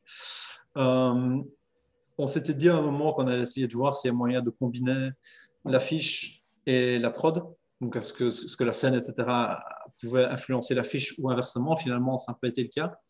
Euh, je pense que de nouveau, là, les, mots-clés étaient juste euh, quelque chose comme grandeur ou, voilà, on avait essayé d'avoir iconique. C'était vraiment ça la clé pour ce genre de visuel-là, c'était d'avoir une imagerie iconique, quelque chose de très simple, très pur, mais en même temps qui, respire, le, qui respire le grand sans avoir l'air trop prétentieux non plus. Euh, c'était le risque aussi. Hein. C'est souvent le risque. Après, ce qui était bien, c'est qu'avec ce travail de silhouette comme ça, ça permet de ne pas, de pas avoir l'air non plus trop, trop, trop regardez-moi, etc. Et finalement, qu'il soit assez discret sur, euh, sur la cover. On a fait quelques essais aussi dans cette vibe-là pour le. Pas le Zénith, le. C'était quoi, Antoine, le show d'après? Ouais, pour Bercy, c'est ça. Mhm. Euh, et finalement, là-dessus, on était parti sur une photo très simple et tout, ça fonctionnait bien. Et là, il voulait vraiment quelque chose de différent, d'un peu plus, qui vieillirait mieux dans le temps, en fait. Euh, et donc, je, on s'est dirigé là-dessus et je pense que c'était, que c'était pas mal parce que finalement, je pense qu'elle va pas trop vieillir, cette, cette, cette affiche. Ouais, et qu'elle, est tellement simple que ça, voilà, ça fait le job, c'était très reconnaissable et tout ça, donc, donc c'est plutôt cool. Une réussite. Mm. Bravo à toi. et puis Snake, c'est quelqu'un qui assume euh, bien sa confiance en lui. Euh, pas du côté iconique, tout ça. Je pense pas qu'il y ait de problème euh, qu'il assume pas les visuels. Ça fait, partie de son personnage et je pense pas que les gens pourraient, pourraient lui en vouloir pour ça parce qu'ils savent que dans la vraie vie, c'est quelqu'un de très humble, etc. et que ce n'est que l'image qui se donne pour son projet, mais que ce n'est pas, c'est pas, c'est une prétention quelconque. Allez, avant-dernière pour Anto, une très importante pour toi, qui a qui t'a donné un coup de boost aussi, j'ai l'impression. On en a parlé un peu. Ah bah c'est sûr que ça C'était un bon coup de boost ça. Surtout dans cette, dans cette catégorie de musique que je n'écoutais absolument pas au début. Euh, yes, PNL. Du coup, comment ça a commencé avec PNL PNL, bah, c'est la suite logique de Justice. Il faut savoir que PNL, en gros, euh, ils avaient vu les photos de Justice et en fait, le management de PNL euh, avait contacté celui de, enfin, avait contacté Banger pour leur demander qui était le photographe qui, qui shootait la, tournée de Justice parce qu'il kiffait. Et en fait, ah, ça avait vraiment marqué. Euh, ouais. Et eux partaient en tournée dans, dans, la foulée dans la même année. Et, et, du coup, bah, mon nom a circulé assez rapidement. Et en fait, on a été, j'ai été invité à, à les rencontrer d'abord pour parler avant tout donc ça, c'est eux, ils sont, enfin, c'est très particulier, c'est très, euh, c'est très humain. Encore une fois, tu vois, je le répète, mais eux, c'est, vraiment, c'est, l'humain avant tout. Et donc, on a discuté et tout ça, et le feeling est bien passé. Et après, on s'est revu sur, euh, sur la première date de Bercy. Euh, Avec l'arbre. Mmh. Avec l'arbre, exactement. Donc ça, c'est... Non, c'était pas Bercy, pardon. En premier, c'était une date de province. Euh, et après, on est arrivé à Bercy à la fin du tour. Et bref, et du coup, on a fait les photos de live. Ça s'est super bien passé. Euh, ils ont kiffé. Donc, je les ai accompagnés comme ça sur toute la tournée, sur 6-7 euh, dates, je crois.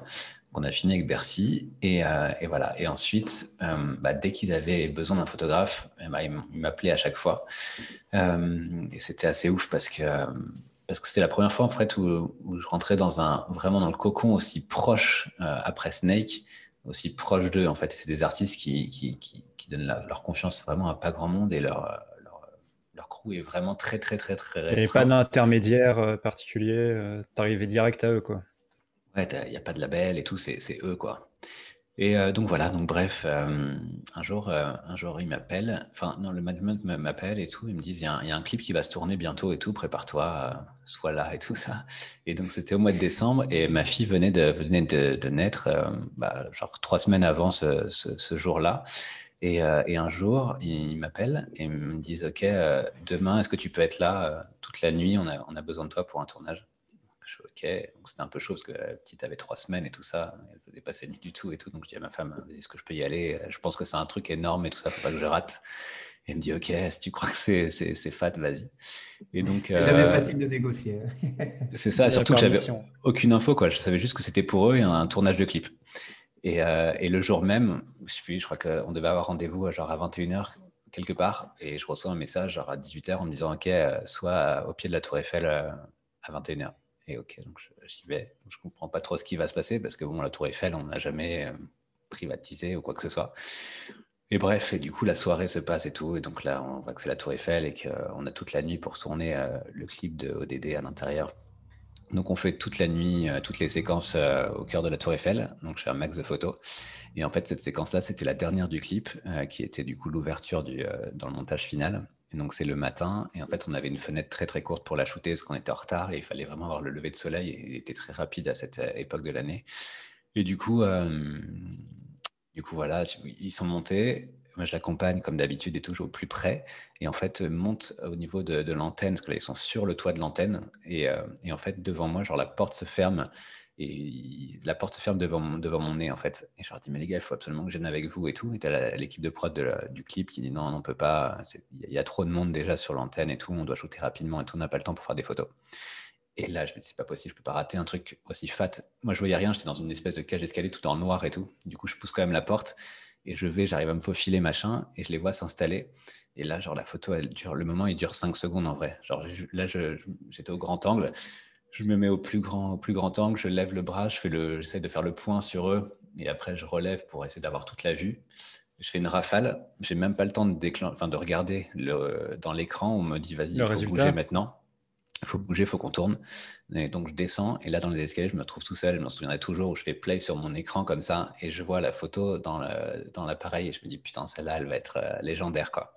Vraiment il y a eu un truc qui s'est passé. Et donc je eh, descends les marches. On voit que c'est pas fait à l'arrache, mais on voit que quand même euh, tu n'avais pas trop le droit parce que côté le partage de la barrière et tout quoi. Ouais, c'était vraiment, euh, vraiment à l'arrache. Ça, ça, donne de la force à l'image. Ouais, bah, du coup, ça, la, ça, ça décentre le truc et tout ça. Et euh, bref, je descends les escaliers. Et là, je me retrouve bah, du coup avec toute l'équipe de, de, prod euh, en bas. Et ils me disent Fais voir, fais voir, fais voir. Et là, je, monte, je leur montre et, et putain, ça, ça va être quelque chose. Et le plus dur dans cette photo, c'est que le clip est sorti, je crois, au mois de mars. Du coup, j'ai dû garder cette photo pendant quatre mois dans mon disque dur, sans la montrer à personne, sans en parler, parce qu'on avait des clauses de confidentialité de ouf. Et euh, pendant quatre mois, je la regardais tous les jours comme ça. De temps en temps, je l'ouvrais juste pour regarder, je la fermais. Histoire d'être sûr qu'elle n'a pas été supprimée, elle s'est pas perdue comme un, comme un truc ah, je, je, crois que j'ai dû la copier. Euh, je l'ai copié 50 fois sur euh, je sais pas combien de disques durs. Tout le, dossier, je l'ai partout. et, euh, et, voilà. Ah, ça pareil, il faut pas, faut pas que le management de PNL tombe là-dessus du coup. Ouais. tu dis que tu les, tu les, mets partout. Il y a Cynthia qui demande si tes photos sont retouchées en tout. Alors pas beaucoup. Je, je, retouche pas beaucoup mes photos, c'est beaucoup de la colorimétrie euh, légèrement. Euh, mais sur cette photo, par exemple, j'ai juste un petit peu saturé les couleurs, mais pas beaucoup. Et, euh, et après, c'est tout. Franchement, je, je, je, retouche pas. Pour moi, la, la, photo, genre, elle doit être, elle doit être belle dès la, dès la prise de vue. Sinon, après, tu dénatures trop les, tu dénatures trop l'instant que tu vis en fait. Donc sur mes photos de live et tout ça, à part les passer en noir et blanc ou toucher un peu aux couleurs, il y a zéro retouche. il y a, il y a Scorch qui dit bientôt les les Gnacia Leaks, Toutes les, tous les ah. dossiers euh, Gnacia. Mais justement, tu y, réponds un peu, mais sans, sans, faire, sans tomber trop dans le voyeurisme, je voulais du coup savoir qu'est-ce que, qu'est-ce que ça change, même si tu réponds un peu, de bosser avec un groupe qui justement contrôle énormément, verrouille sa communication. Tu parlais de clauses de confidentialité, euh, vu qu'ils vivent dans le secret. Qu'est-ce que ça change pour toi dans ta manière de travailler euh, C'est plus, plus compliqué le bah, fait de ne pas savoir aussi où tu vas shooter non, bah après, c'est super excitant. Au contraire, tu vois, tu peux rien prévoir. Comme... Tu prévois rien, tu sais pas ce que tu vas faire et tout. Donc, c'est vraiment sur l'instant et c'est ce que je kiffe moi aussi. C'est pour ça que je fais ce métier-là et que je suis pas un photographe de studio, par exemple. Tu vois, j'ai besoin d'avoir de la nouveauté tout le temps et de pas savoir où je vais. Le truc le plus relou finalement avec ça, c'est que ces photos-là, tu vois, enfin, tout le tournage de cette, de cette soirée, j'ai genre 1000 à 1200 photos et il y en a genre 3 qui sont sorties. Alors qu'il y en a 500 qui sont trop stylés et que j'adorerais les sortir, mais tu peux pas. Et c'est ce qui finalement arrive aussi avec Snake. Tu vois, on a ce, truc-là aussi où finalement ils vont en poster une ou deux d'un événement, mais à côté tu dois en avoir genre des centaines qui sont, qui sont géniales et qui méritent d'être vues. Donc euh, bon, c'est le truc, euh, c'est le jeu, mais après elles restent au chaud dans les disques durs et puis euh, elles sortiront peut-être un jour si on peut. Allez, on passe à l'avant-dernière pour Tarek, une importante aussi pour lui.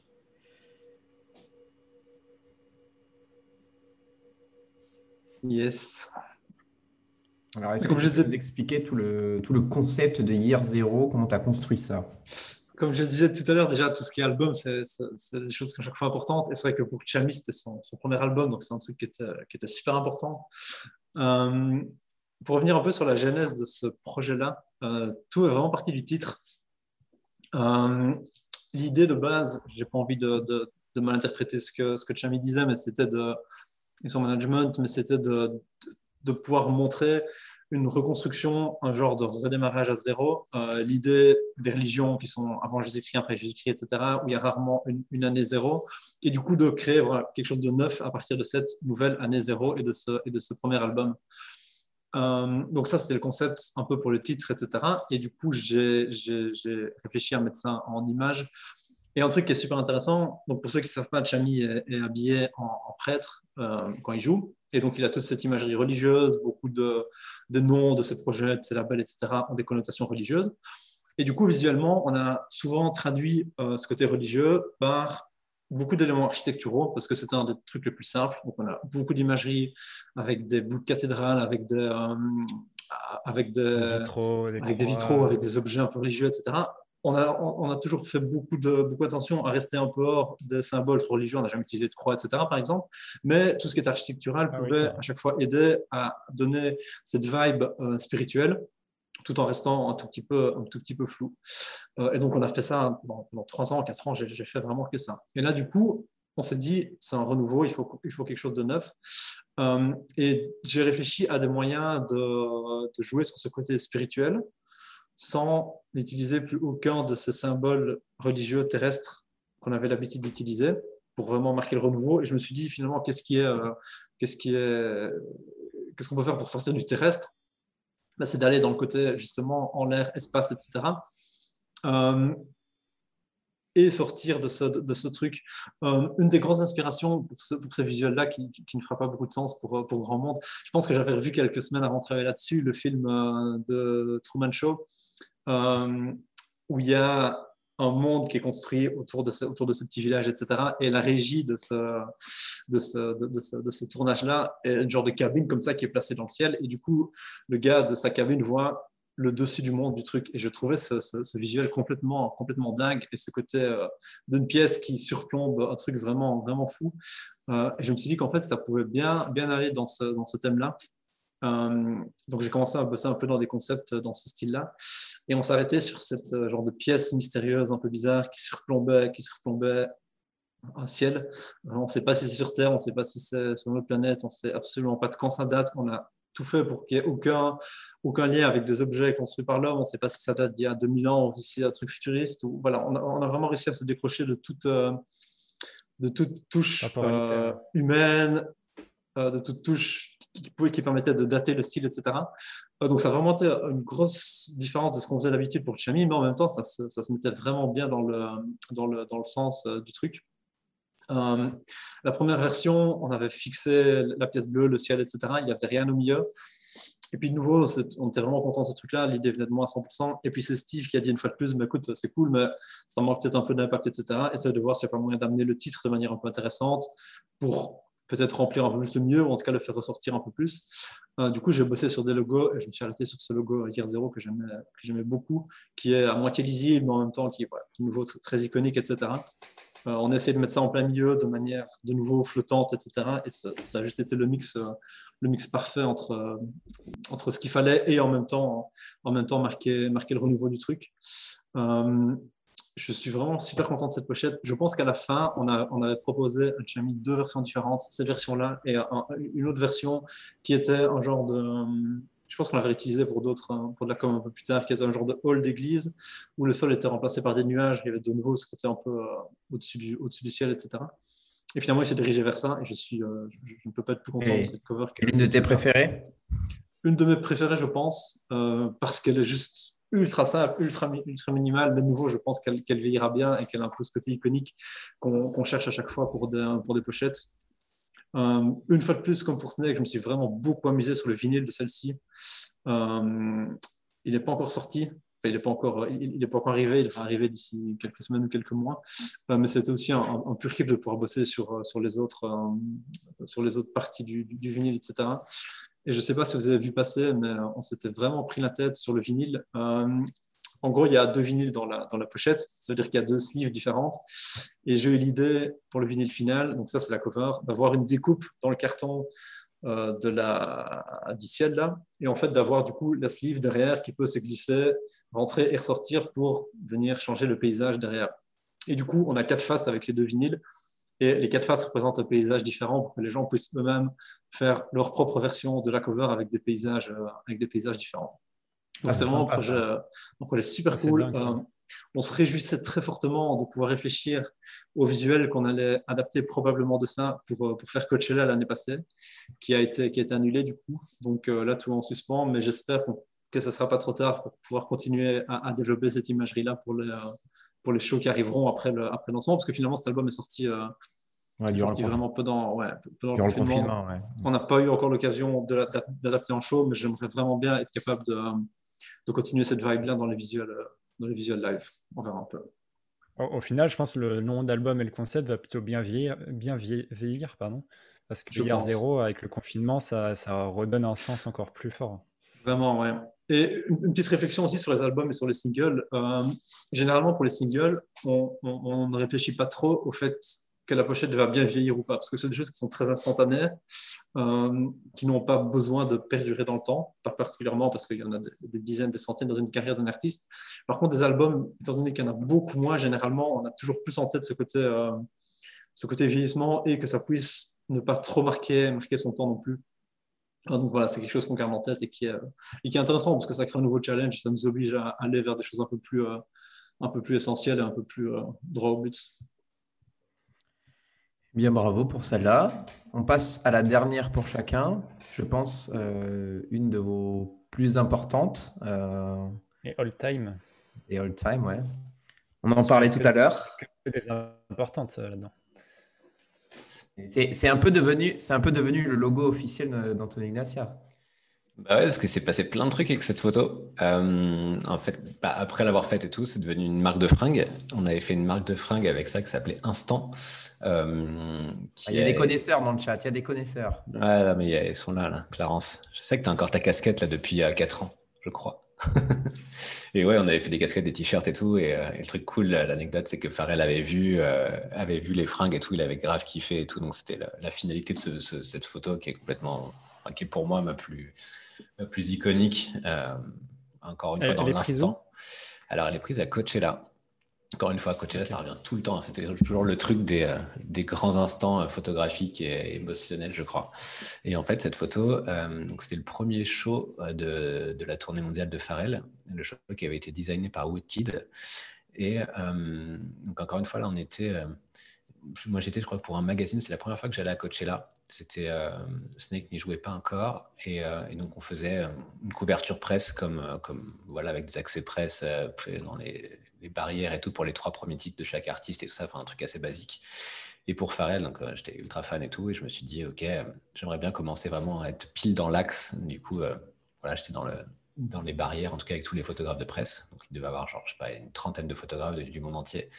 Et donc je me mets dans l'axe et je connaissais pas du tout le show, personne ne l'avait jamais vu. Et en fait, euh, durant les premières secondes du show, Pharrell apparaît comme ça au bout de, sa stage sur un espèce d'escalier géant et tout. Et tu as un rond comme ça qui s'allume, qui se ferme. Et ça dure genre trois secondes.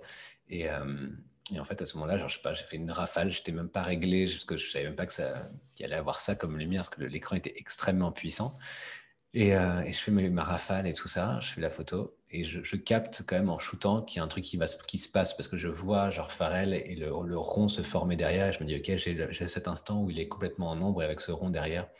Et euh, donc je fais le concert et tout et c'est après en post-prod que j'ai pu, euh, pu voir que j'avais réussi à avoir la photo. Donc c'est drôle parce que j'avais fait une, conférence pour Nikon il y a quelques années où j'avais retrouvé les rushs de cette série là et en fait la photo d'avant lui est complètement cramé, donc il est tout blanc, la photo elle est inexploitable, et celle d'après, il est tout noir, donc il est vraiment dans l'ombre. Et en fait, la série s'arrête sur ces trois photos, parce que le, le, le, cercle, en fait, a duré ouais, deux secondes, quoi, un truc comme ça. Et en fait, celle du milieu, genre, elle est, elle est parfaite. vraiment, ça découpe, ça, ça éclaire juste le, côté de son visage et, euh, tout son corps. Euh, et, voilà, donc c'était l'instant magique de, cette photo qui est, euh, qui est parfaite pour moi, quoi. Et est-ce que cette photo, il l'a postée, lui, ou pas? Non, en fait, j'ai jamais réussi vraiment à, rentrer en contact avec Pharrell et, ou son management, hormis le jour. Donc, c'est pour l'anecdote, j'étais, euh, je travaillais pour Énergie et en fait, il était en interview chez Koei et euh, donc il, venait machin pour une interview et en fait, j'avais réussi à filer à Koei et à toute l'équipe de, la radio les t-shirts et les casquettes. C'est-à-dire qu'en fait, il arrivait dans, le studio et tout le monde était habillé avec cette photo. Et genre, j'ai une vidéo comme ça où il arrive, il dit What the fuck et tout, c'est une dinguerie et tout, c'est trop beau. Et, euh, et pour l'anecdote, à la fin de l'émission, genre, euh, je vais le voir et du coup, je, je lui dis Voilà, j'ai un truc pour toi et tout ça. Il dit bravo et tout. Il y a mon manager qui va venir te parler. Et donc, son manager vient me parler, il me dit euh, Donne-moi ton contact et tout ça, on va te rappeler pour cette marque, pour cette t-shirt et tout. Enfin, pour moi, c'était genre l'embellie. Je me suis dit Ok, ils vont la commercialiser ou il va se passer un truc avec. Et en fait, ils m'ont jamais rappelé. Voilà pour l'anecdote. l'enfer, je suis resté sur, sur cette fin de, de, l'enfer. Et euh, mais voilà. Mais en tout cas, ils avaient vu, donc c'était cool. Mais j'aimerais bien. Ouais, genre, euh, il doit avoir tellement de, de sollicitations que. Bah ouais, bien sûr. Mais pour moi, tu vois, ça, c'est l'artiste pour lequel j'adorerais travailler. C'est vraiment mon top 1 quand on me demande pour qui tu aimerais bosser, avec qui tu pas bossé. je dirais vraiment Pharrell, quoi. Parce que j'adore tout son univers et tout ça. Et euh, peut-être un jour. Il faut, il faut, il faut y croire. Et du coup, ce serait un artiste ouais, sur lequel humainement, euh, ça te mettrait un peu. Un, ça serait pas n'importe qui, quoi. Quand, où tu penses que tu arriverais quand même à avoir cette. Euh, ce côté euh, proximité que tu essaies de développer entre guillemets naturellement euh, Ouais, bah, je pense que là, ça sera quand même beaucoup plus difficile. J'ai pas beaucoup collaboré avec des, des inters. Euh, du coup, déjà, c'est plus compliqué à débarquer dans, un, dans, une espèce de famille quand tu es un petit français, machin, parce que te connaissent pas forcément. Quoi. Peut-être ils ont vu tes images. Mais en tout cas, on verra peut-être un jour. Ce sera un beau challenge. Il y a Kinoun qui nous rassure en disant que de toute façon, il vieillit pas, Pharrell. Donc, euh, ça ira jeune. Donc c'est vrai que vu qu'il est immortel, ça, te laisse, ça te laisse encore plein de plein d'opportunités. C'est vrai. Allez, on passe au dernier pour Tarek. La dernière plus Snake. C'est le Fish Love. Alors, une fois, une fois de plus, finalement, cœur, etc. Des covers les plus, les, plus simples. Euh, je pense que dans, le, dans la timeline, euh, j'avais eu la demande avec le titre, etc., avant de nouveau que le clip soit tourné. Et puis finalement, le clip a été tourné entre-temps. Euh, ils n'ont pas été, ils n'ont pas été shootés euh, tous les deux dans le même, au même endroit, confinement, confinement oblige. mais du coup, il y a un moment dans le processus où j'ai reçu cette photo presse, qui était un photomontage de deux fait par je pense l'équipe de Selena même, je ne suis pas sûr. Euh, et William m'a dit pour la première fois de sa carrière, écoute, j'aime pas d'habitude avoir, avoir, avoir, ma tête sur les pochettes parce que je pense que c'est pas ce qui, ce qui, ce qui me correspond et que la musique électronique, c'est pas spécialement ce qu'il faut. Par contre, cette fois-ci, c'est Selena, ces trucs, c'est une chanson radio et tout. Je pense qu'il faut quand même faut quand même aller dans cette, dans cette direction-là. Donc, on s'est donné comme obligation de partir sur la photo. On n'avait que cette photo-ci. C'est assez rare parce que d'habitude, on a un peu de choix et tout. Là, c'était vraiment la seule photo qui était validée. Ça peut être validé par l'équipe de Sena Gomez, donc c'est un peu compliqué. Donc, j'avais que cette photo-là de base. Et il fallait que je fasse quelque chose autour de ça. J'avais fait euh, la typo Selfish Love que j'aime beaucoup dans, certains essais que j'avais fait avant, euh, avant d'avoir la photo.